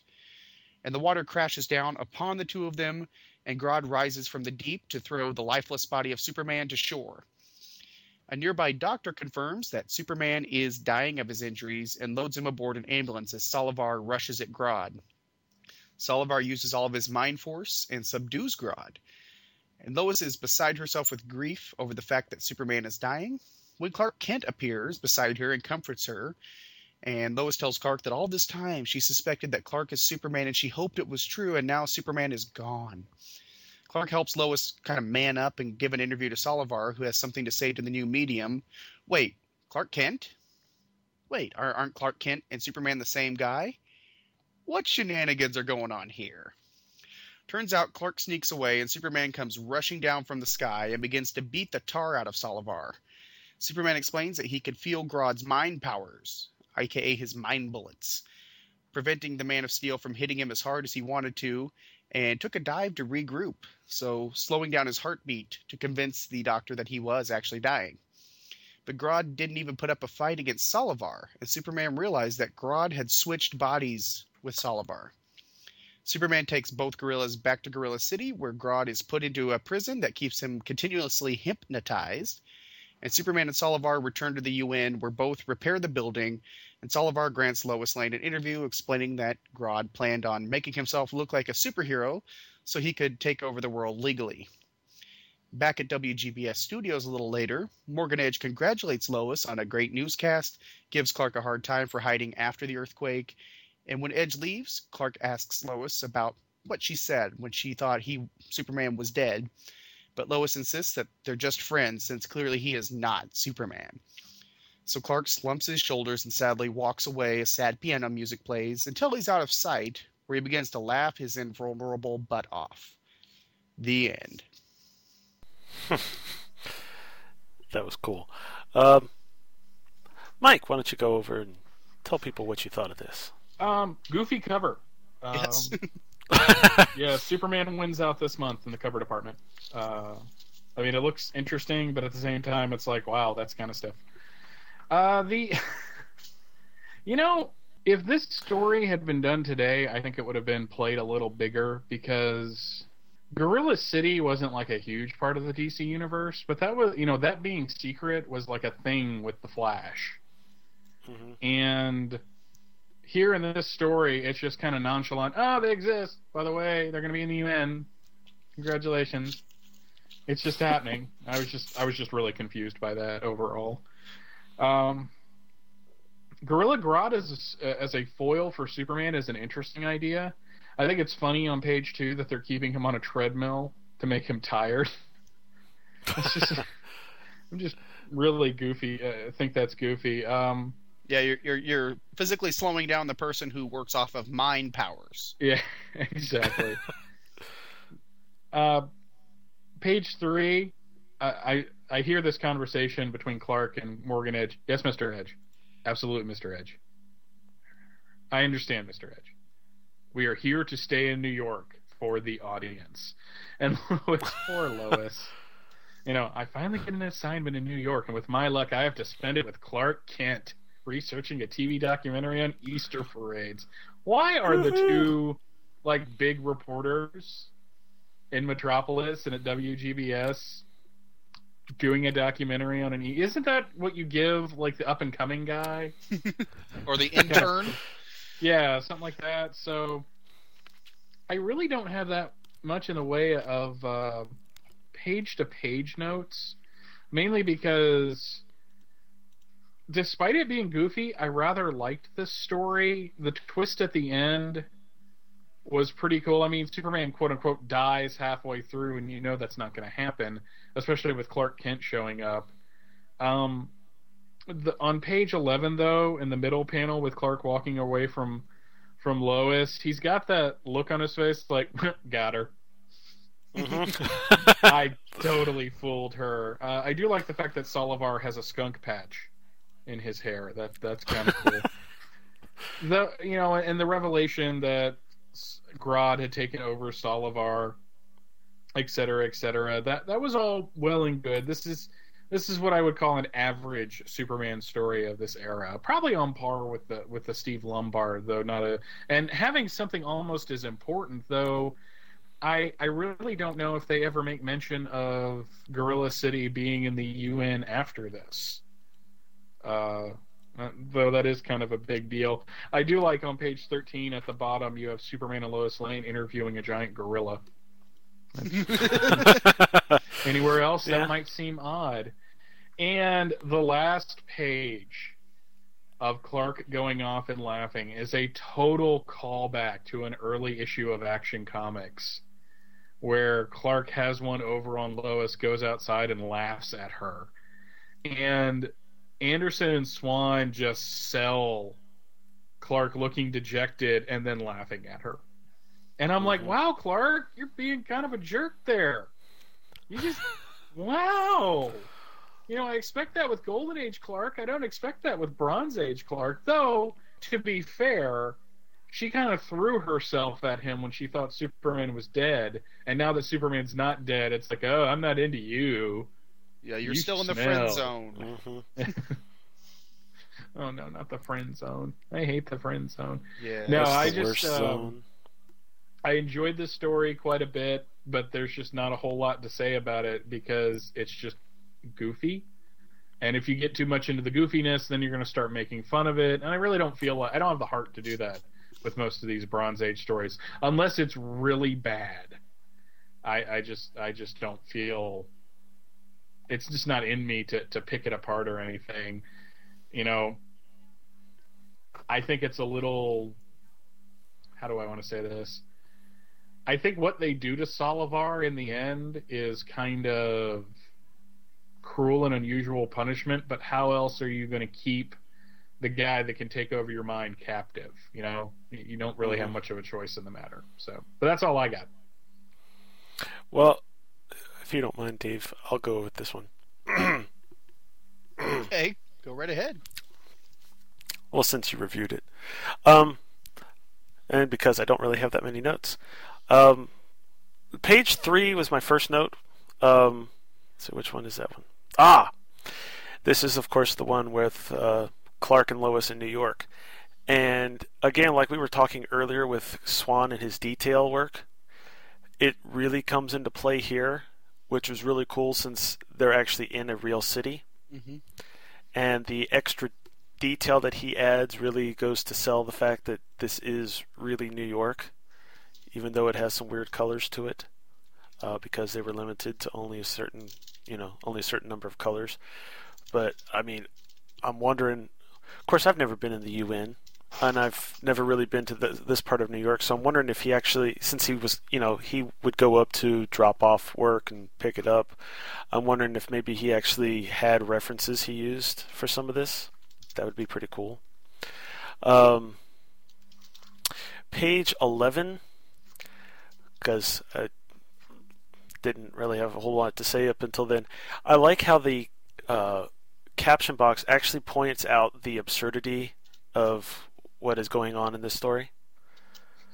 Uh, if you read it, it's like, stop for a moment and consider the absurdity of this situation. Superman, as Clark Kent, has just comforted Lois, who is mourning his death. She is now interviewing an intelligent gorilla who is planning his funeral. But if you notice a bespectacled figure darting into a ransacked building, you know the scene is about to get wilder. And that just struck me as hilarious. And uh, page 14, when Clark explains that he was busy, you know, finishing the Easter parade assignment, I'm kind of surprised he doesn't get fired. Um, granted, he did actually do his original assignment, but yeah. Um, but I thought it was kind of ironic that as we're recording this one, uh, the most recently released episode of From Crisis to Crisis is about the death of Superman, and here we have a kind of death of Superman right here, with a lot of the beats that was actually featured in the more recent story uh, with Superman dying, Lois being upset. I'll, I'll go with that. that, that that's a little. Uh, Yeah. that, that, that's kind of weird. I mean, you know, Clark. I mean, it's not. Here, but Well, yeah, it's not exactly the same, and I'm not saying it has even the same impact, obviously, because he's dead for like a page. But and he actually never dies. He said they say he's going to die, and they take him away. But he never technically actually died anyway. But anyway, um, and there's even talk of a funeral, and Superman's in a big battle that he's having a lot of trouble in. Um, I thought, uh, especially going back to what we were talking about with the last issue with the fight, I thought some of the stuff in this was also pretty dynamic. Um, after Superman does kind of that stiff forearm to Grodd's chest, he gets thrown in the water, which knocks over a ship. Superman swims around in a weird position, which I don't think I've seen Swan draw him in, and it's met knocking over the boats. He's fixing the boat, gets knocked into the water, does the whirlpool, gets messed around with, and then they get into that grapple while the water's crashing down on them, and that looks like a pretty epic battle kind of grapple right there on page 8, third panel. So, yeah, I thought that was kind of cool. Um, the other thing that gets me is like uh, what Mike touched on is I'm surprised, and I, this would not happen at DC today, but I'm surprised that they'd allow something as big as the reveal of Gorilla City to happen in a Superman book instead of the Flash book or maybe the Justice League book or something. Um, to me, that would be like Superman dying in a panel of The Fly from Impact Comics instead of one of the Superman books. That was, Uh, a good book. that was a good book. it was a good book, but this th- it makes about as much sense. It would be like all the buildup, and then Superman seventy five is the aftermath of his epic battle to the death with the Fly or something. But um, Well, Impact was a different universe. That's kind of apples and oranges. oh, okay, fine. Zing. if you be that way about it. But anyway, you get my point. and um, but beyond that, I like the art here, and I thought that um, the Swanderson team really did outdid themselves with some of the detail work that they did, and I thought Superman and Clark and Grodd and Solovar looked really awesome. It just and like Mike says, I I'm not, I'm not a reader of I don't have a much Bronze Age, well, pre-crisis Flash, so I have no idea if this is ever picked up on. I just know that every time I've seen Gorilla City on anything, uh, it's always a secretive place, whether it's a one of the animated shows or, excuse me, that Gorilla JLA JL Ape uh, miniseries or uh, series they did several years ago. Uh, I believe it was still a secret then. Of course, that's post crisis, so that could have been reset. So I don't know. But it just really surprised me that they would do that here instead of like in a flash book. But your turn, Dave. Yep. Well, I agree with the Flash book. I mean, clearly Grodd is known as a Flash villain, and something that this would be this would be an event, as Mike said. But we've kind of beaten that path. We were talking about Swan's detail, and I'm, I'm bringing us back to page three. He's drawing the books on the shelves. Most artists, even today, will not do that. The only one I can think of is Van Sciver, who will put that much detail in. And the only reason he did that is because he didn't know some of these techniques to kind of make it look like the the individual books were there. Mm-hmm. And he was talking Plus- about that in an interview. Plus, you can shade the some of the books to put the word sex in the background. Yeah, as Van Sciver is known to do. As far as the details on the UN building, that's actually accurate. I looked up an image search and put them side by side. That is actually a fantastic representation. I don't know about the lobby there. I have not been able to find pictures of that. But his, you know, as we mentioned, he makes Metropolis living and breathing, but if it's a real world place, he depicts it accurately, and I do appreciate that. Um, on page four, and I don't have that many notes, kind of like, I don't, kind of like you, Charlie. Page four, Clark in the aisle, being bumbling. I thought there's something would come of this, that maybe there was some tip off that he had at this point. No, that's just him being bumbling. it's like they needed one a page of something. yeah. Um, on page five, once again, uh, well, four and five, five and six, pardon me. Well, I'll stick to page five. Page five, Superman. Well, because I have two. Make up your mind, I have man. two different notes. On oh, page Okay. five, Clark hits or Clark hits the the side of the door, and as I joked about in my in my synopsis, he does more damage than Grodd is doing. He's the one that brings the bu- the, the bu- building down. And then we move to page six, where he's pretty openly within relatively good view of Lois changing into Superman. You couldn't wait ten seconds. Yeah, good point.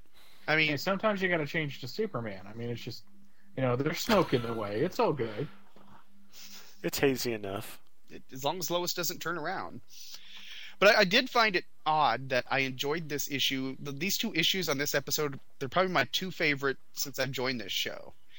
But I didn't have as much to say because I was just, I mostly just had fun reading the issue. And that's something that I think comics today are missing. Was mm-hmm. just sit down and enjoy it. And that's all I did with this. This was fantastic.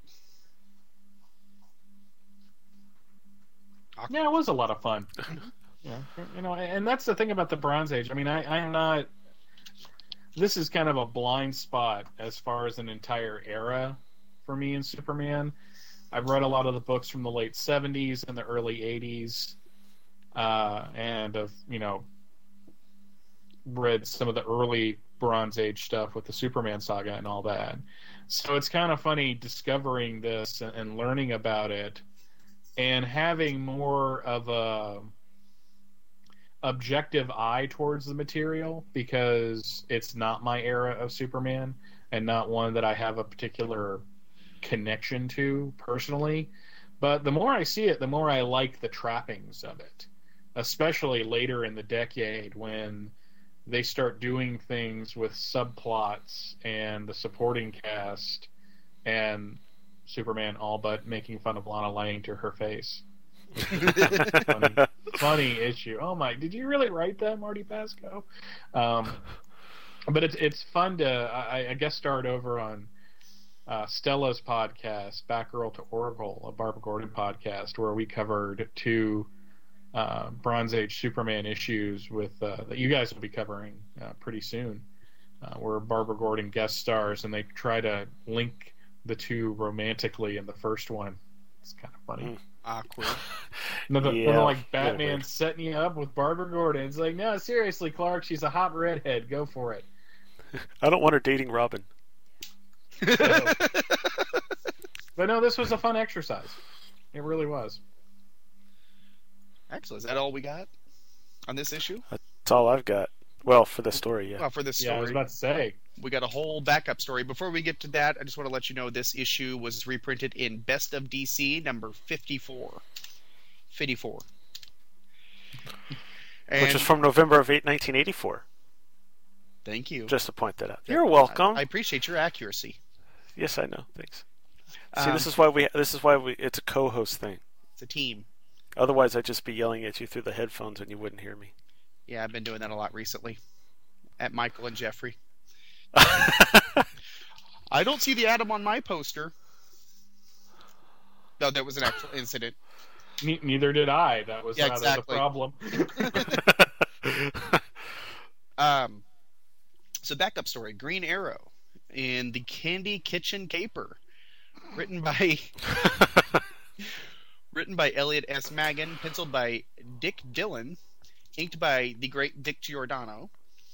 And the story opens with two thieves making a Mission Impossible style heist, trying to steal the fabulous Star of Calcutta from a mineralogy museum.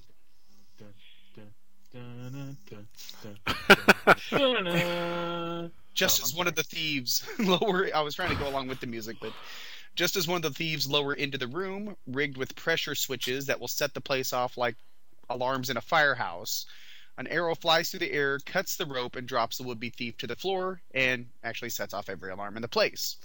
Like a firehouse. Yeah, well, exactly. Green Arrow uses a plunger arrow and pulls the other thief down from the perch of his ceiling. And Green Arrow has the two on lock. He's got the arrow pointed at him when a bumbling security guard rushes into the room, flings the door open, and knocks Oliver down. Which is excellent. and this uh, lets allows the thieves to get away without without their quarry, but they still get away, and that ticks Green Arrow off. So much that the next day, as Oliver's walking the streets of Star City, he's down on himself still, but he's hungry. So he decides to grab a bite from a candy shop where he sees some freshly made fudge, which he digs. So Ollie decides candy shop. Ollie decides to reignite his public relations career and says that within a week he will make Ye Old Candy House the biggest thing in Star City. And from the back room of the shop, apparently behind a two way mirror, the two thieves that we met last night watch Ollie work his charms and promise Evelyn, the shop manager, that she won't have to pay a dime until she's satisfied. Okay, I gave you guys the chance on that one. Sorry. It's okay. Ollie works the, the people he knows, like the news. He walks the streets with a sandwich board, and lo and behold, crowds throng to the candy store. And as Oliver is taking pictures of his success for more, you know, publicity shots, the thieves actually get ticked and they steal Oliver's camera. Now, sensing something's up, Oliver changes into Green Arrow and goes after the guys, who slow him down by throwing free fudge to the crowd, sending the crowd into a frenzy. I can't make this stuff up. so Green Arrow gets around the crowd by using a grappling hook arrow to get to the top of a light pole and punctures the car's tires, capturing the bad guys. And it turns out they were basically using the shop as a front, and Evelyn is completely unaware. And it's too bad because the thieves actually own the shop, so Evelyn's up the creek with all of her success, but Green Arrow donates the reward money for the thieves' capture to Evelyn so she can open her own candy shop. And Evelyn can't wait to tell her press agent, and Green Arrow thinks to himself that it's funny since he's actually her press agent and he's actually going to be walking home since he doesn't even have money for a cab. Wah, wah, wah. Wah, wah, wah, wah. Who signed? That was me. So, so I'm guessing Mike loves this one. We should let him talk first. Um, Green Arrow is so hit and miss in the Bronze Age. It's not even funny. Mm-hmm. It, it's there's some backups coming up in Action Comics that are actually quite good, especially when he and Black Canary fight Lex Luthor, which was a which was kind of an interesting storyline. But it's like every time they try to give him a job, it always seems really like sitcom-ish. Like you know, well, for this season, he's going to be a media consultant, and and then he's going to be a, rep- a liberal reporter for a newspaper for the backups in Detective Comics, and it's just like, uh, I mean, the the opening part of this was okay. It's you know your your typical Green Arrow foiling some bad guys. We even have him making fun of the elderly. Um, they're going, ah, turn off the alarm, Grandpa, before the noise gives me a headache. And it's just like, isn't it he should who should be saying, you know, get these kids off my lawn? Um, I I have a question about page three. Now, m- my wife and I, when we go on vacation and stuff, and and and there's even one of these next to the movie theater we like to go to. There's candy shops, and when we go in, fudge is always outrageously expensive. So I guess Mm-hmm. that's inflation because apparently a dime gets you a pretty good chunk of fudge. Uh, which you know, take however Wow. you want. I I really wanted one of the bad guys to have the last name Packer. Um, I'll let that one sink in.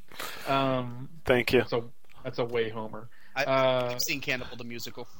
yeah, thank you. That's exactly what I was referring to. With weirdness. So, uh, uh, this is just a really dumb job that he has.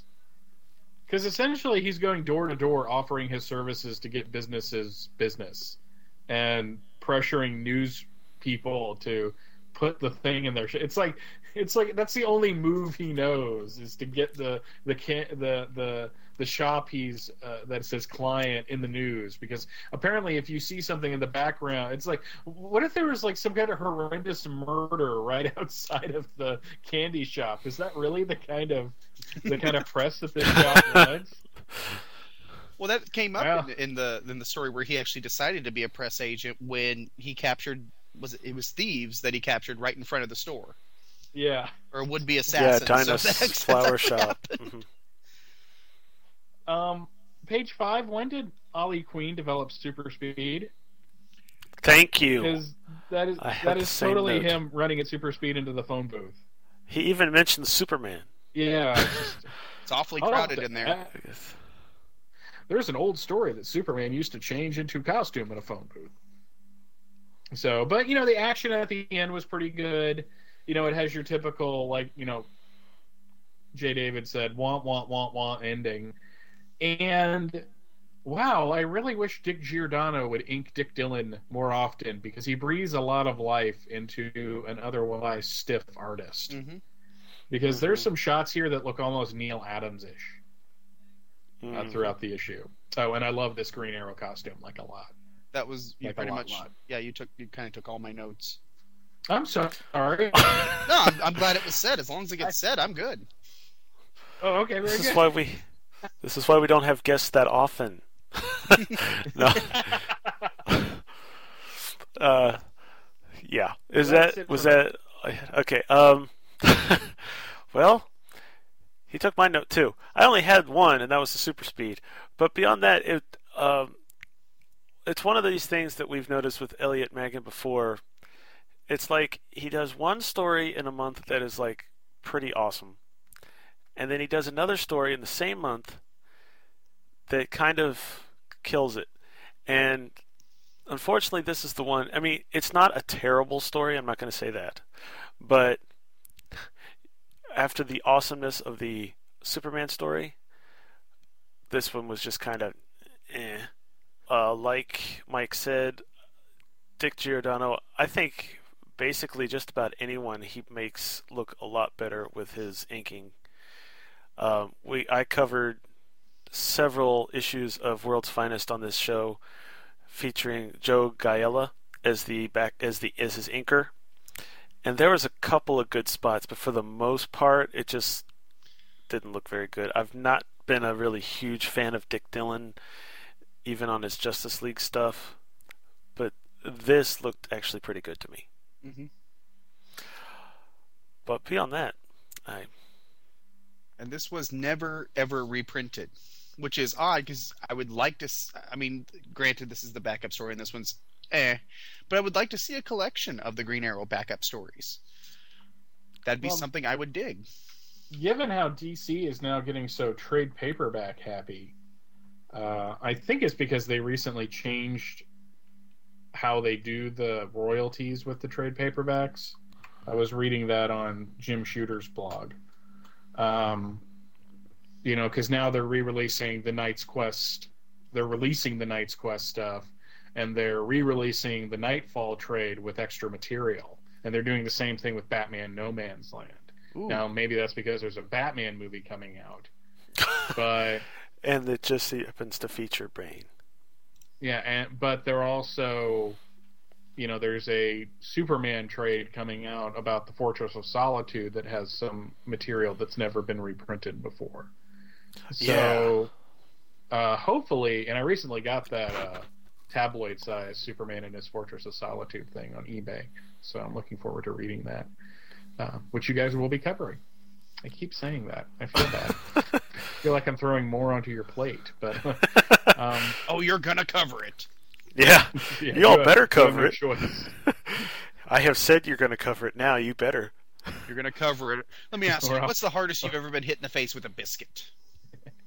or I'll cover you with the back of my hand. Uh, but uh, you know, it wouldn't surprise me if Green Arrow stopped. Well, I only read the first issue of the new series, so I can't really say say much about the new Green Arrow. But they kind of butchered that character towards uh, towards the end, right before the relaunch. So it would be kind of cool to get his backups reprinted because they're only eight pages, so you can you can cram a lot into that gram. Yes, it's not like we're asking for an absolute edition.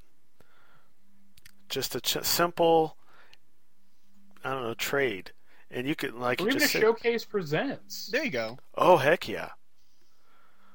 You don't even have to have color in that. They, they'll, that'll cram in even more. You could probably get the whole decade's worth in one of Easily. those. Mm-hmm. In 500 pages, you better believe it. Between action and detective, I think he was in. And he had a mini series at one point. Mm-hmm. He's still in. Is he still in detective? And you're the ones you're covering in uh, on your Yes. Batman show? Yeah, Not- see, not, not that I'm reading them, but yes, uh, they're not as good as this, huh? they they're awful. Ah, because it is very much the he actually says well you know i'm a liberal so and it's not that i care that he's a Oh. liberal i really don't care about that you know political affiliation of a character doesn't matter because it's only if done right it'll strengthen the character and, but it's like it's he's not a character he's a caricature mhm. like you know he, he's being obnoxious about it so um, I would feel the same way if a character was like, "Well, I'm a conservative, so I'm going to fit every every stereotype of being a conservative ever." So it's just annoying, gotcha. in like bad. David, No, I've, I've said what I want to say. I just want to see this collected. I I love this costume because it makes me think of superpowers.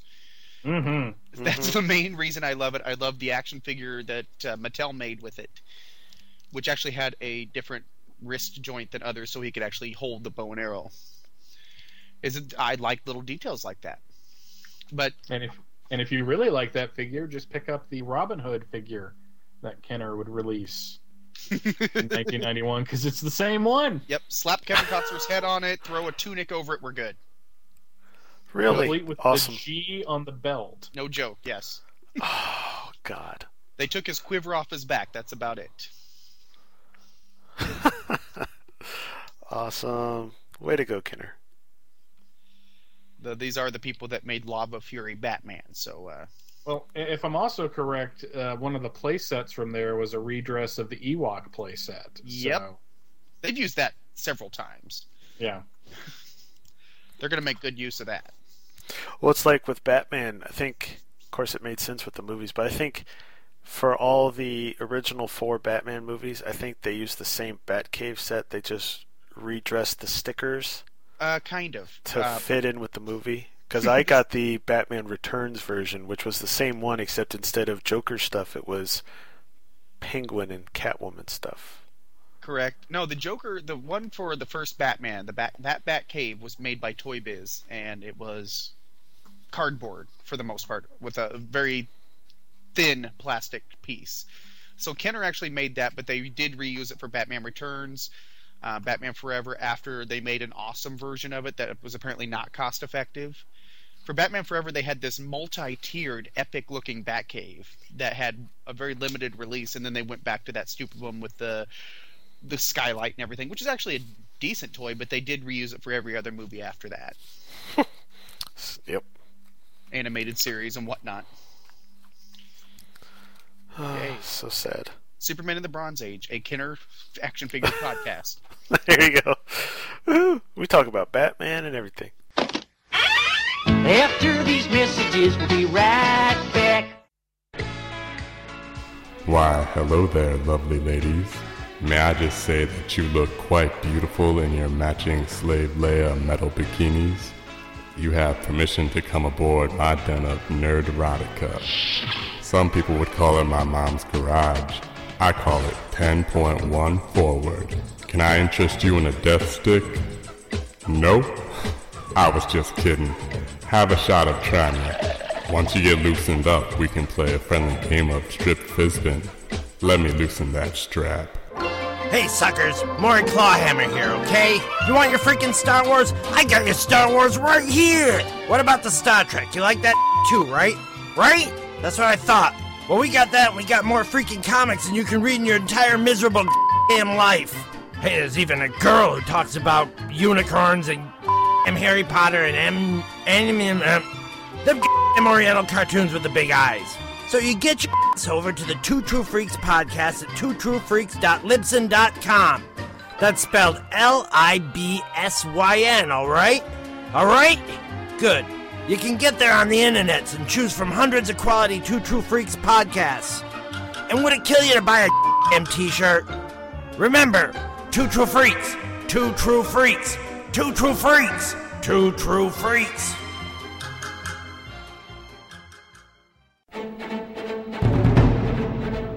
Sawate. My name is Stella, and I am the host of Batgirl to Oracle, the Barbara Gordon podcast. Batgirl to Oracle is a podcast and site dedicated to Barbara Gordon, the first woman to hold the Batgirl mantle for an extended period of time, roughly 1967 to 1985.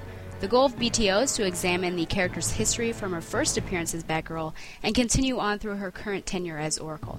Each episode looks at vintage issues of Detective Comics and Batman and modern issues of Batgirl and Birds of Prey. I also keep track of news involving Batgirl and other members of the Bat family, and I examine Barbara Gordon's appearances in the media, such as TV, film, etc.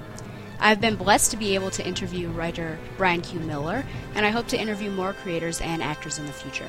My goal, most importantly, is to make a fun, entertaining, and thoughtful show that people enjoy and from which they learn. Please visit us online at batgirltooracle.net and look for us on iTunes. Thank you. Okay, to start off with, we have ads. And our first one is our inside cover. And in Superman, we have a rally, rally, Raleigh, sorry, Raleigh Industries of America bike ad. One for roads. One for roads, one for loads. oh, that sounds dirty. It sure does. So we're just going to move right along. But yes, that's the same ad. Yep. Uh, oh, that was kind of that was creepy. Um, oh, opposite page six, because I love the fact that they number these pages. Um, mine has the National School of Conservation. Uh, Yep. With training you in your exciting outdoor career, which looks to me like Boy Scouts without the name. You get bash. Hey, hippie, get a job. exactly. Uh, let's see. Then opposite page nine, we have the super bodybuilding course. Maury Mitchell gained 65 pounds of muscle while following our revolutionary new methods on bodybuilding. They're called steroids. Later, Maury would be convicted of killing his own mother in a roid rage. He bit the head off a kitten. and he has. Li- Never mind. I'm not going to get into it. Um, yeah. You'll notice that they use red, yellow, and blue for the colors, but I don't think that has as much to do with the fact that it's supposed to be a super bodybuilding course as it is that those are primary colors and they look pretty. Uh, let's see. Next up, ooh, after page 13, we have a two-page ad for music. Any fifth, yes, with eight tracks. Uh, any fifteen records for or any eleven tapes for just ele- eleven for just a dollar ninety seven, featuring such Oh, it's Columbia House. I didn't catch that at first because I was distracted. the Columbia Record Club and the Columbia Tape Club. And uh, let's see, all selections shown are available in 12 inch stereo records, 8 track cartridges, tape cassettes, and 7 inch reel to reel tapes. Even Honky Chateau by Elton John? Exactly. You know, they've got one from for the fifth dimension, the greatest hits on Earth. Outside of Age of Aquarius, They have Uh, other hits? d- yeah, that, that's my question. Weird. So it's a s that's wh- that's why all those all their hits are fitting on one eight track. Uh, let's see, the Partridge Family, Shopping Mhm. Bag. It's got several Osmond albums. Cheech and Chong. Ooh, Rod Stewart. Johnny And- Nash. Johnny Cash. No, oh, it no, Johnny, Johnny Nash. Nash. I can see you clearly.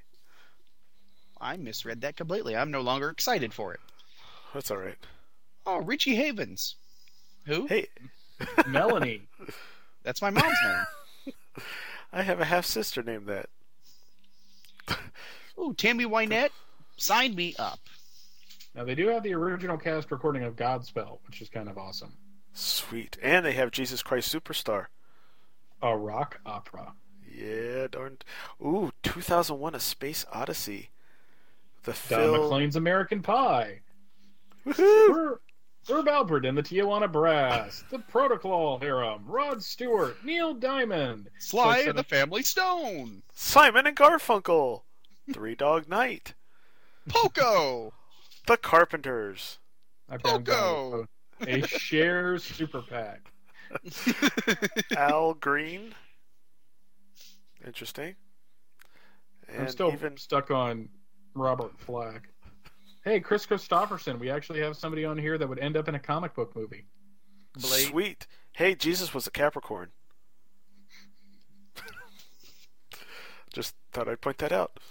Janis Joplin in concert. It's her just overdosing again and again and again. Aw, too soon. Oh, wow. This made me spit out my drink. Inside the mind of Bill Cosby. These aren't all music. Hey. That was probably really funny. Bill Cosby He's, is actually pretty funny. he was actually pretty funny, yes. Hey, Santana. Some of these people are still making music. Couple Sort of. Chicago albums. Yeah, Sammy Cat Davis Stevens. Jr. You know, as I, I was going through the ads ahead of time reading this book, I'm like, we're going to get stuck on this ad for a while. There is a lot of tapes to look at. it's hard not to get Liza Minnelli. Did someone say that one? No. It's Yes. Liza with a Z. Oh, sorry, Liza. Yeah, and of course the name of the album. it does say that, doesn't it? And then of course, yes. What tape do you want? Yes. There's a Is skip this the is this the one you're wanting to look at? Yes. Ooh, Tammy Wynette. Woohoo! My man. She doesn't Moody say it like that. Blues cover an X Men story with Days of Future Past. Woo. There's that Marvel stuff popping in again. That should be rock opera. Bread. My mom likes bread. The band, not well. I'm, she likes bread too, but she likes the band also. Hey, uh, Bobby Sherman. Nice. Do you, what, what do you guys? What does uh, Superman have at the end of the issue? At the end of the first story for blurbs? Uh, Superman has uh, other super attractions. Superman clashes with Super Gorilla in the Gorilla Grodd's Grandstand play. And then, of course, Superman 265 is attacked by the Army of Tomorrow, where Superman fights against his strangest foes of all time Earthmen with four thumbs. Bum, and in the July bum. Action Comics 425 big triple header issue, Superman discovers the last MOA on Earth. Or is that MOA? That's a MOA, I think. Okay. Startling Action Plus story, The Human Target in the Short Walk to Disaster contract. And an explosive action with the Atom, 13 old men who run the world. Wait a minute. and coming soon, the return of the Superman of America Club. That I'm actually kind of psyched about. Does that actually happen? Mm-hmm. Mildly. It doesn't. You know, the guy, the, the men with four thumbs. I bet they're wicked texters nowadays. Oh, that would be so cool. I could. Use, wow, it is. They act. It's not a longer issue. The Superman story is only ten pages long. Yeah, that's what I was about to say. I, I, I have a feeling that it's just a short Superman story. You can't see this, but I'm actually doing a happy dance because that's my synopsis. Doing doing the happy dance. Yeah, but you still got to Doing the do the. dance. You still got to do the Atom story and the human target. So, haha. Okay. Yeah, buddy. You guys are mean to each other. Yes. Yeah. And we haven't been doing it near as long as you guys, as you and Jeffrey. and by it, I mean recording shows, not. Anyway, so we're just going to move right along. Um, what- was there any ads? Any other ads after the between the tapes? These Okay. three big drafting kits given to you. and you train at home for us for a high paid job in drafting. And as I joked about constantly on Tales of the JSA, get a job, hippie. Yeah. Somehow I'm thinking this doesn't help you get a job though. Do you Uh. does uh, Superman have the the 40 red China stamps? Yes, it does. Yes, it does. Forbidden for a generation. Yeah, that's a little bit racist. A little bit, yeah. Just saying. How's it, how is it racist? Red China? Isn't that what they? They're called Red China more because they're communist. Oh, yeah. And their flag's all red. Yeah, there is Yeah. that. So Well, that's that's anti-communist. yeah, because that was Yeah, 'cause bad in go. 1973. Now, uh, let's see. Plop. Plop, that was yeah, plop, and then the subscription ad. Ah, where this you was so. have s- a little boy hawking an issue of Superman. Yeah, but see, this was the sad part. I remember we covered this a little bit ago. 15 consecutive issues for the price of what you can spend on one comic today. Granted, I know it's what almost 40 years later, but still, so sad. Yeah, we're getting to these books almost being 40 years old. Uh, Wow. I know it's sad. anyway, moving on. Uh, and then after the last, well, I don't won't know if it'll be the last story in yours, but um, or the last page. I have the tank trap slash cannonball, a little teeny action figure kind of set where you have tanks and an army Mhm. fighting on one half, and it's the Civil War on the other, including Yeah, and dead then in the action issue, it's the Joe Weider's free bodybuilding booklet is your first step to a powerful, healthy, and handsome body. And as we discovered, er, er, discussed earlier, no relation to David. No relation, but I am going to make a parody of that. My face needs to end up on that. And then the next up, we have 14 ways to help you earn more money. One Oh. of these 14 career guidance booklets and demonstration lessons, and find out how you can now start developing the skills you need to, to, to succeed in a better paying career. To which Mike says, Get a job, hippie? There you go.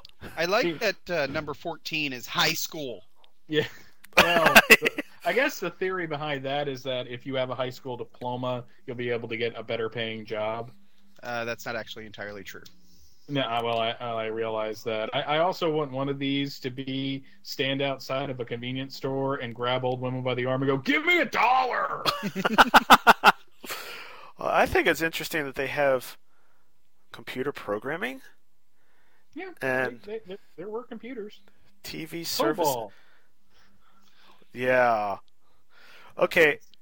TV servicing. There's CATV, which obviously is cable TV. What's MATV? Exactly. Well, you know the Olympic ad is in the back of Action. Prizes or cash. Ah, They- yes. Okay. Fagan I was like, operation. was there Olympics or something? But yes, yes, yes. I got you. With the bike Um, speedometer. COBOL, by the way, stands for Common Business Oriented Language. It is one of the oldest programming languages in computers. They still use it. Not much though. Oh. Yes, folks. Mike's still typing. He's still he's System deeper. 360 was a mainframe computer system family first announced by IBM on April 7th, 1964, and sold between 64 and 78. I'm, I, I'm, I I just want to know what these are because I'm just kind of fascinated. Fortran 4. Or IV, depending on how you look at it. Is a general purpose procedural imperative programming language that is especially suited to numeric computation and scientific computing. Wow. So you could have actually gotten a job with these things. Sweet. And then you would have gotten an Altair in a couple of years, and then started up a business in your garage, and it would have been awesome. Wow. Boom. I'm in awe of that idea. There you go. and all of these come from booklets from Scranton, Pennsylvania. That's right. Wow. You, well, Scranton isn't Scranton where the place on the in the office. That's what I was thinking. That's what I was thinking. That's why I was pointing it out. Isn't that? I think that's where they work out of. Uh, uh, there you go. um, but yeah, like Mike. Uh, no, Mike didn't say it. David said it. We have the uh, Olympic prizes for prizes or cash thing, and of course, um, as we discovered the la- uh, last time we talked about this, the Poodle radio you can find on eBay. Yes. yes. And the the one David found actually looked like it was in pretty good shape, so that was pretty cool. And then the back page we have the hit that ended the ball game. Uh, Which is great. Which 'cause it's is- on the back of the Steve Lombard issue. yeah,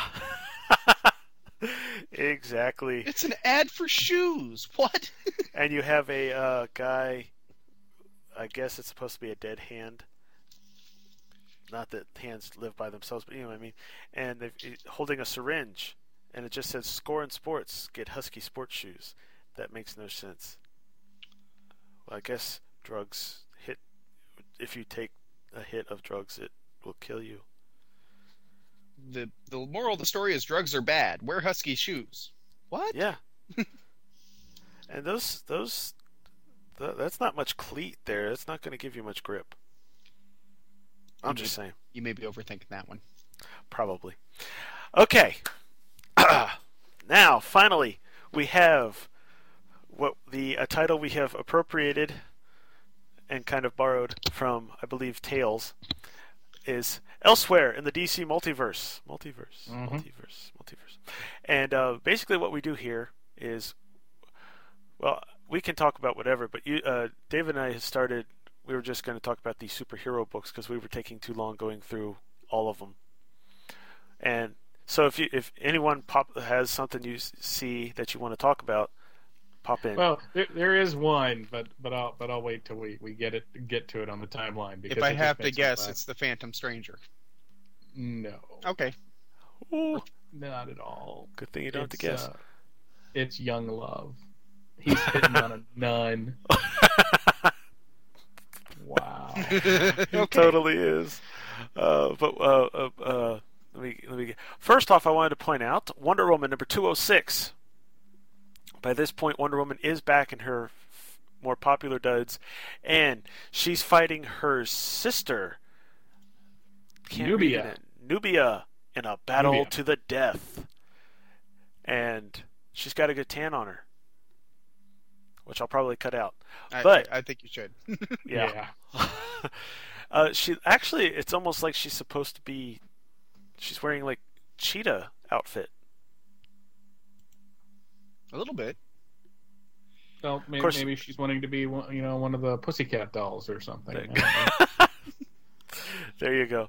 Um, or um, Josie and the Pussycats. Dun, dun, dun, dun, dun, dun.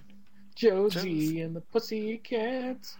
Now I have to throw that in the background. Here's Awesome. Next up, we have Brave and the Bold number 107, in which Batman and Black Canary team up to skydive into apparently skyjacker territory, but with a gun pointed at them. Yeah, and Black Canary gets injured, and Batman makes her bionic. Oh wait, wait, that was the uh, Six Million Dollar Man and the Bionic Woman. I apologize. Um, Which they're covering over on on uh, what was it? Back to the Bins. Yeah, they. Uh, this is the oldest issue of Brave and the Bold that I own. Same with me, although the way I own it is because I got the showcase book, Mhm. and this is actually the cover also. Yes, for it the, is. for that. I think it's volume three, maybe something like that. Uh, but yes, that it's one of the oldest ones in there, so it's one of the oldest ones I own technically. I'm Mr. like Mike Miracle. now. Looks pretty cool. Um, Uh, Wanted, the world's most dangerous villains. I got issues one through nine of this recently for like two bucks a piece at my comic shop, and they're really cool to have. So the whole series No, actually, it goes to like fifteen. does it? Yeah, Cool.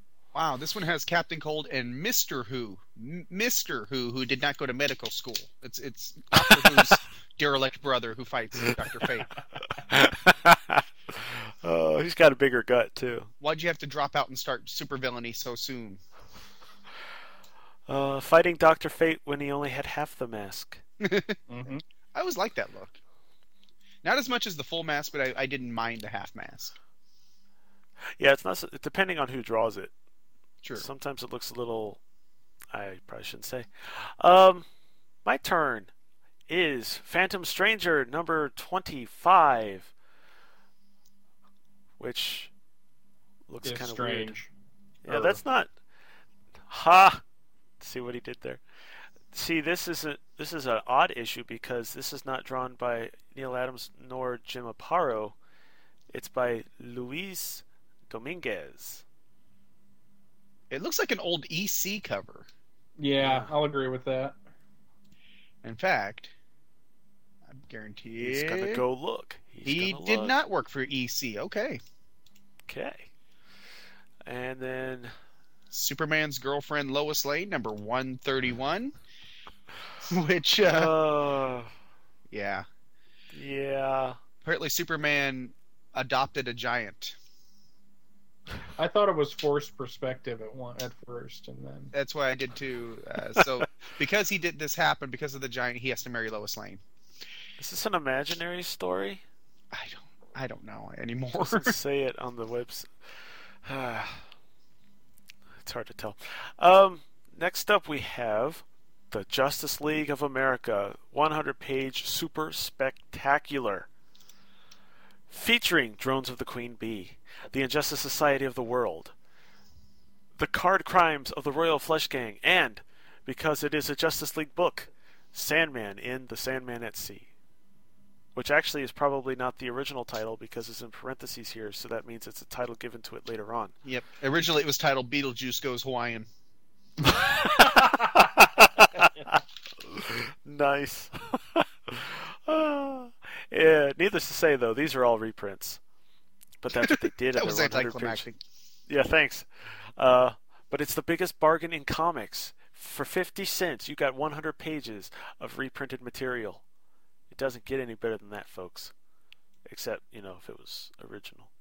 Um, let's Kamandi, the Last Boy on Earth, number six, which features Jack Kirby. That's the only thing that book has going for it. I don't know about that. Kamandi's a really neat concept. But was the execution all that stellar? I haven't read it yet. But, Oh, okay. you know, the, uh, when I was telling you about those uh, those dollar bins, I think they had like the first, I want to say six issues in the dollar bin. They were in bad quality, but they had them. Now, is it just uh, me because this is small, or does it look like she has strategically placed hair for a reason? Uh, y oh, I think you're right. Okay, just checking. Yay, strategically placed hair. Yay. Of course, I'd be the one to notice. Um, Jimmy Olsen, number 158. uh, don't worry, Superman. Ultra Olsen. Ultra Olsen will save you. nice. Wow. That's pretty. Yeah. That's kind of weird. Okay. Um, we have uh, that Batman cover looks pretty cool with all the guns pointed at him. Oh, that's not that's not uh, Jim Aparo. I thought so at, at first glance, but no, that's Dick Giordano. That's fantastic. Wow, it is. Yeah, it does look really cool. Found the secret art. now to take them by surprise. that doesn't seem to be working out well for Whoops. Batman this month. No. at, when you compare it to the Batman to the Brave and the Bold issue, Batman's not Yeah. so good at. He doesn't have his ninja skills yet. Yeah, it's early Bronze Age. He's still working on it. And then we have Shazam number three, featuring the the full Marvel family in a pretty spectacular CC Beck cover. To be honest, Yeah, it's pretty cool. I like it a lot. Yeah. In fact, C.C. Beck uh, is the artist of all, well, two of the three stories, both of the new original stories in this issue. And I think it was Michael Bradley, fellow Superman podcaster, that pointed out that it's ironic that he quit Superman because he couldn't, he had trouble grasping Superman, but Denny O'Neil then goes and writes on Shazam. Yeah, it doesn't make a lick of sense. No. Now, see, it was what was it? He did, he thought maybe what did we did? What did we come up with, Dave? I think it was that perhaps he wrote these at the same time as yeah, some the, of the Superman. stock but scripts and yeah, there's no telling though. You'd have to ask Denny, and this is a long time ago, so he probably wouldn't remember. I don't know. He has a pretty good memory. Yes, not a good head of hair, but he's got awesome memory. Um, This one's mine. Mike? Yeah. What uh, the Superboy one? That's it. Yes. No, Okay. young love. Yeah. Well, Young Love with the nod. Yeah, that's uh, that's just creepy. I mean, I know you love me. Admit it. It's the veil of love. I love another man. Oh Um, man, that reminds me of the opening. that op- reminds me of the opening to uh, Tropic Thunder in the fake trailer. That's Robert Downey Jr. and, and Tobey Maguire. Oh God. No, the the Exactly. Superboy. The Superboy cover makes me laugh because Superboy is saying, "I can't stop this violent uh, storm," and the blind guy goes, "But even though I'm blind, I can." Well, why don't you do it then, and not talk about it? Chop, chop. Get to work on it, dude. Not just, hey, I can do it. No problem. I didn't With say his I point- was gonna do it. I, just can. then we have Strange Adventures 242. Uh, World War on Earth and Rann. That That's actually, a really cool cover. Yeah. That is a cool cover. That cover actually looks like it's almost reprinted too. Uh, I've seen an uh, an uh, Alex Ross version of this Ooh. cover in other places, but I like the fact that the uh, the thing destroying Rann is apparently a five year old boy with a magnifying glass. so, uh, Yes. So what is this? The end of Saint Elsewhere? yeah. Before it even started, it's Yeah. awesome. Uh, next up, we have the Demon number nine with another Jack Kirby pu- cover, inked by I Mike Royer. Demon. Yeah. I love the demon. Whatever happened to Chris Farley? Oh, Farley Fairfax. Okay. Chris Farley. Uh, we have Doom The Patrol demons living in a 124. van down by Oh. the river. Eating a steady diet of government cheese. Exactly. Mm. Uh, it's Doom Patrol 124, which is the final issue of that, even though it reprints a f- previous issue anyway. Yeah. I don't know. That's all I have to say about it. Thank you, Interesting. Forrest. Yay. Uh, then we have Detective Com- Detective Comics 435, in which Supes, apparently Batman gets into some Scooby Doo type mystery. Stop that meddling, Batman. and Hey, I would have gotten away with it too if it wasn't for you pesky Dark Knight. The, the And that's is, uh, another yeah, Dick Giordano cover. Yeah, and it really does. It immediately. I mean, if I did, if I didn't read the credits, I would assume it was uh, Aparo. Now this one I, looks more like Neal Adams to me. I'll give you that. Yeah, the other, it's weird. It's like he he's he's looked like both of the really some of the more two of the more famous Batman artists without trying. Uh, then we have uh, Supergirl number five, Supergirl versus Green People. With a backup story about Hawkman. That is just sad. The girl who split in two. This could be fun. Oh, Zatanna's in it. Woohoo! in Oh, an this is probably- costume. I would Oh. imagine. And that brings us to the end. That brings us to the end of this episode. Mike, why don't you tell the fine folks at home where they can find you? Well, these hope days, you folks have like 20 what- minutes. What? I said I hope everyone has about 20 minutes. This could be a while. Nah, I'm, I'm gonna keep it. I'm gonna keep it brief because, well, I'm hungry. So, um, I hear you. No, uh, I co-host from Crisis to Crisis, a Superman podcast with my good friend Jeffrey Taylor. Uh, currently, uh, our mission statement is to cover every Superman book from Man of Steel number one to Adventures of Superman number six forty nine. Currently, we are hip deep in the death and return of Superman. We just finished Doomsday. Just finished. Uh, by the time this one sees airing, we probably might have the first Funeral for a Friend episode out. Uh, but before that, we had a roundtable discussion that both Charlie and Jay David participated in, which was a lot of fun. Mm-hmm. That was a blast. Should be pretty easy to edit too, which makes me happy. Um, I also co-host Tales of the Justice Society of America with my other good friend Scott Gardner, uh, where we look at the JSA, starting with their revival in the mid '70s and moving forward. Currently, we are covering the All Star Squadron and are about to start Infinity Incorporated. Uh, we also do a side cast to that show called Crisis Counseling as we build up, as we cover the early Monitor appearances before you actually saw what he looked like, unless you read GI Combat. Um, Or Green Lantern. Just letting. They didn't show him in Green Lantern. Mm-hmm. They just showed him in GI Combat randomly. It was very funny. Um, so, and I also participate in Comics Monthly Monday, which is on the, the third Monday of every month on Two True Freaks.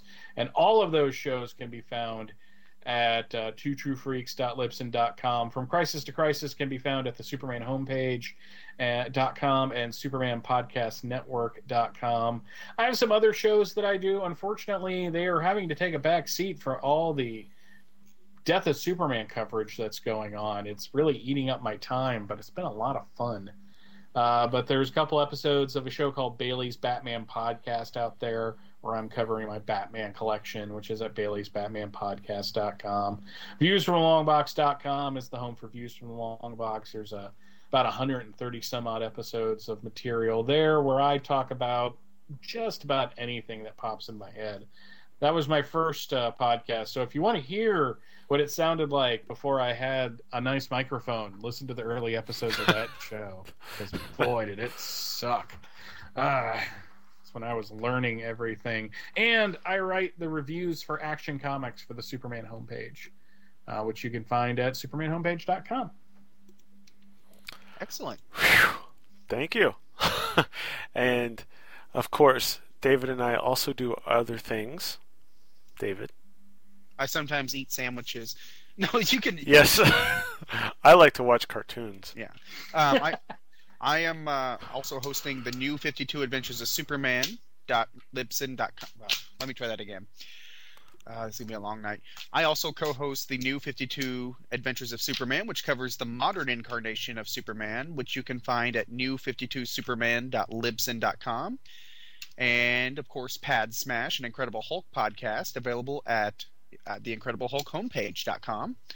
And finally, Green Lantern's Light, which is a monthly podcast with uh, Mr. Michael Bailey's co-host Jeffrey Taylor and Michael Bradley, which makes things very confusing because I co- I podcast with a lot of Michaels, and uh, we cover the Green Lantern issues going back to about 1984, when the, the book was a, a lot more dense. Uh, so join us there at GreenLanternsLight.com.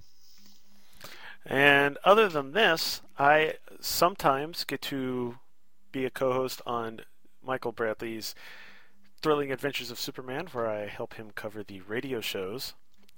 And beyond that, I just sometimes pop in on other Superman shows randomly. And he can it's grow pretty fun. beard. Faster than a month. Um, it comes in slow, but yes, I can.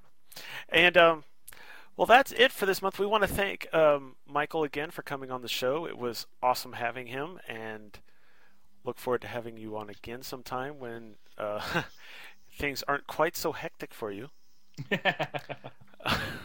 no, I really appreciate uh, you guys having me on. This was a lot of fun. I've enjoyed the show so far. And uh, thanks.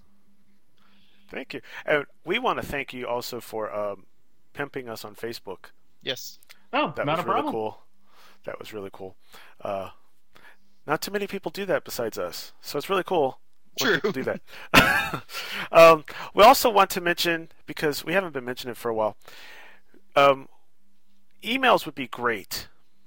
Um, if anyone wants to like write us and send us an email, we'll read them on the show. We're, we're and very- it would be kind of cool to you know interact with people that listen to the show. Yes, we're- so if you would like, what? We're, we're very lonely. Yeah, we we're very. It's sad. So uh, please email us at superbronze1970. Dot, yeah, superbronze1970 at gmail.com. Um, also, please leave a review on. What's that place? iTunes. iTunes. Thank you. please leave a review for us on iTunes.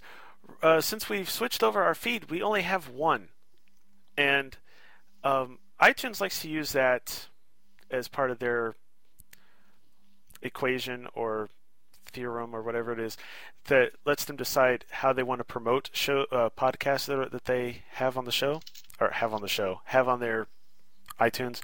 So more the more reviews the merrier. So if anyone wants to go on and say, "Hey, this is a good show," or "Hey, this sucks," whatever, just please leave a review, and we'll probably read that on the show. And if you're from overseas, outside of America, and you do so, please like send us an email and let us know, uh, because we neither one of us can read it if it's not on the American site. Um, but beyond that, so thank you again to Michael, and thank you all for listening. And we hope you have a good couple of weeks, and we will see you later. Bye, everybody. Bye. Bye. Thank you for listening to Superman in the Bronze Age, hosted by Charlie Niemeyer and J. David Weeder. Superman in the Bronze Age is a proud member of the Superman Podcast Network at supermanpodcastnetwork.com, where new episodes are posted bi-weekly. Episodes are also posted at superbronze1970.libsyn.com, supermaninthebronzeage.blogspot.com, amazingworldofsuperman.com, and supermanhomepage.com. You can also subscribe to the show via the RSS feed and iTunes. All images, characters, and music used in the show are for entertainment purposes only. No money is made by the show. Superman, created by Jerry Siegel and Joe Shuster. Thank you for listening, and God bless.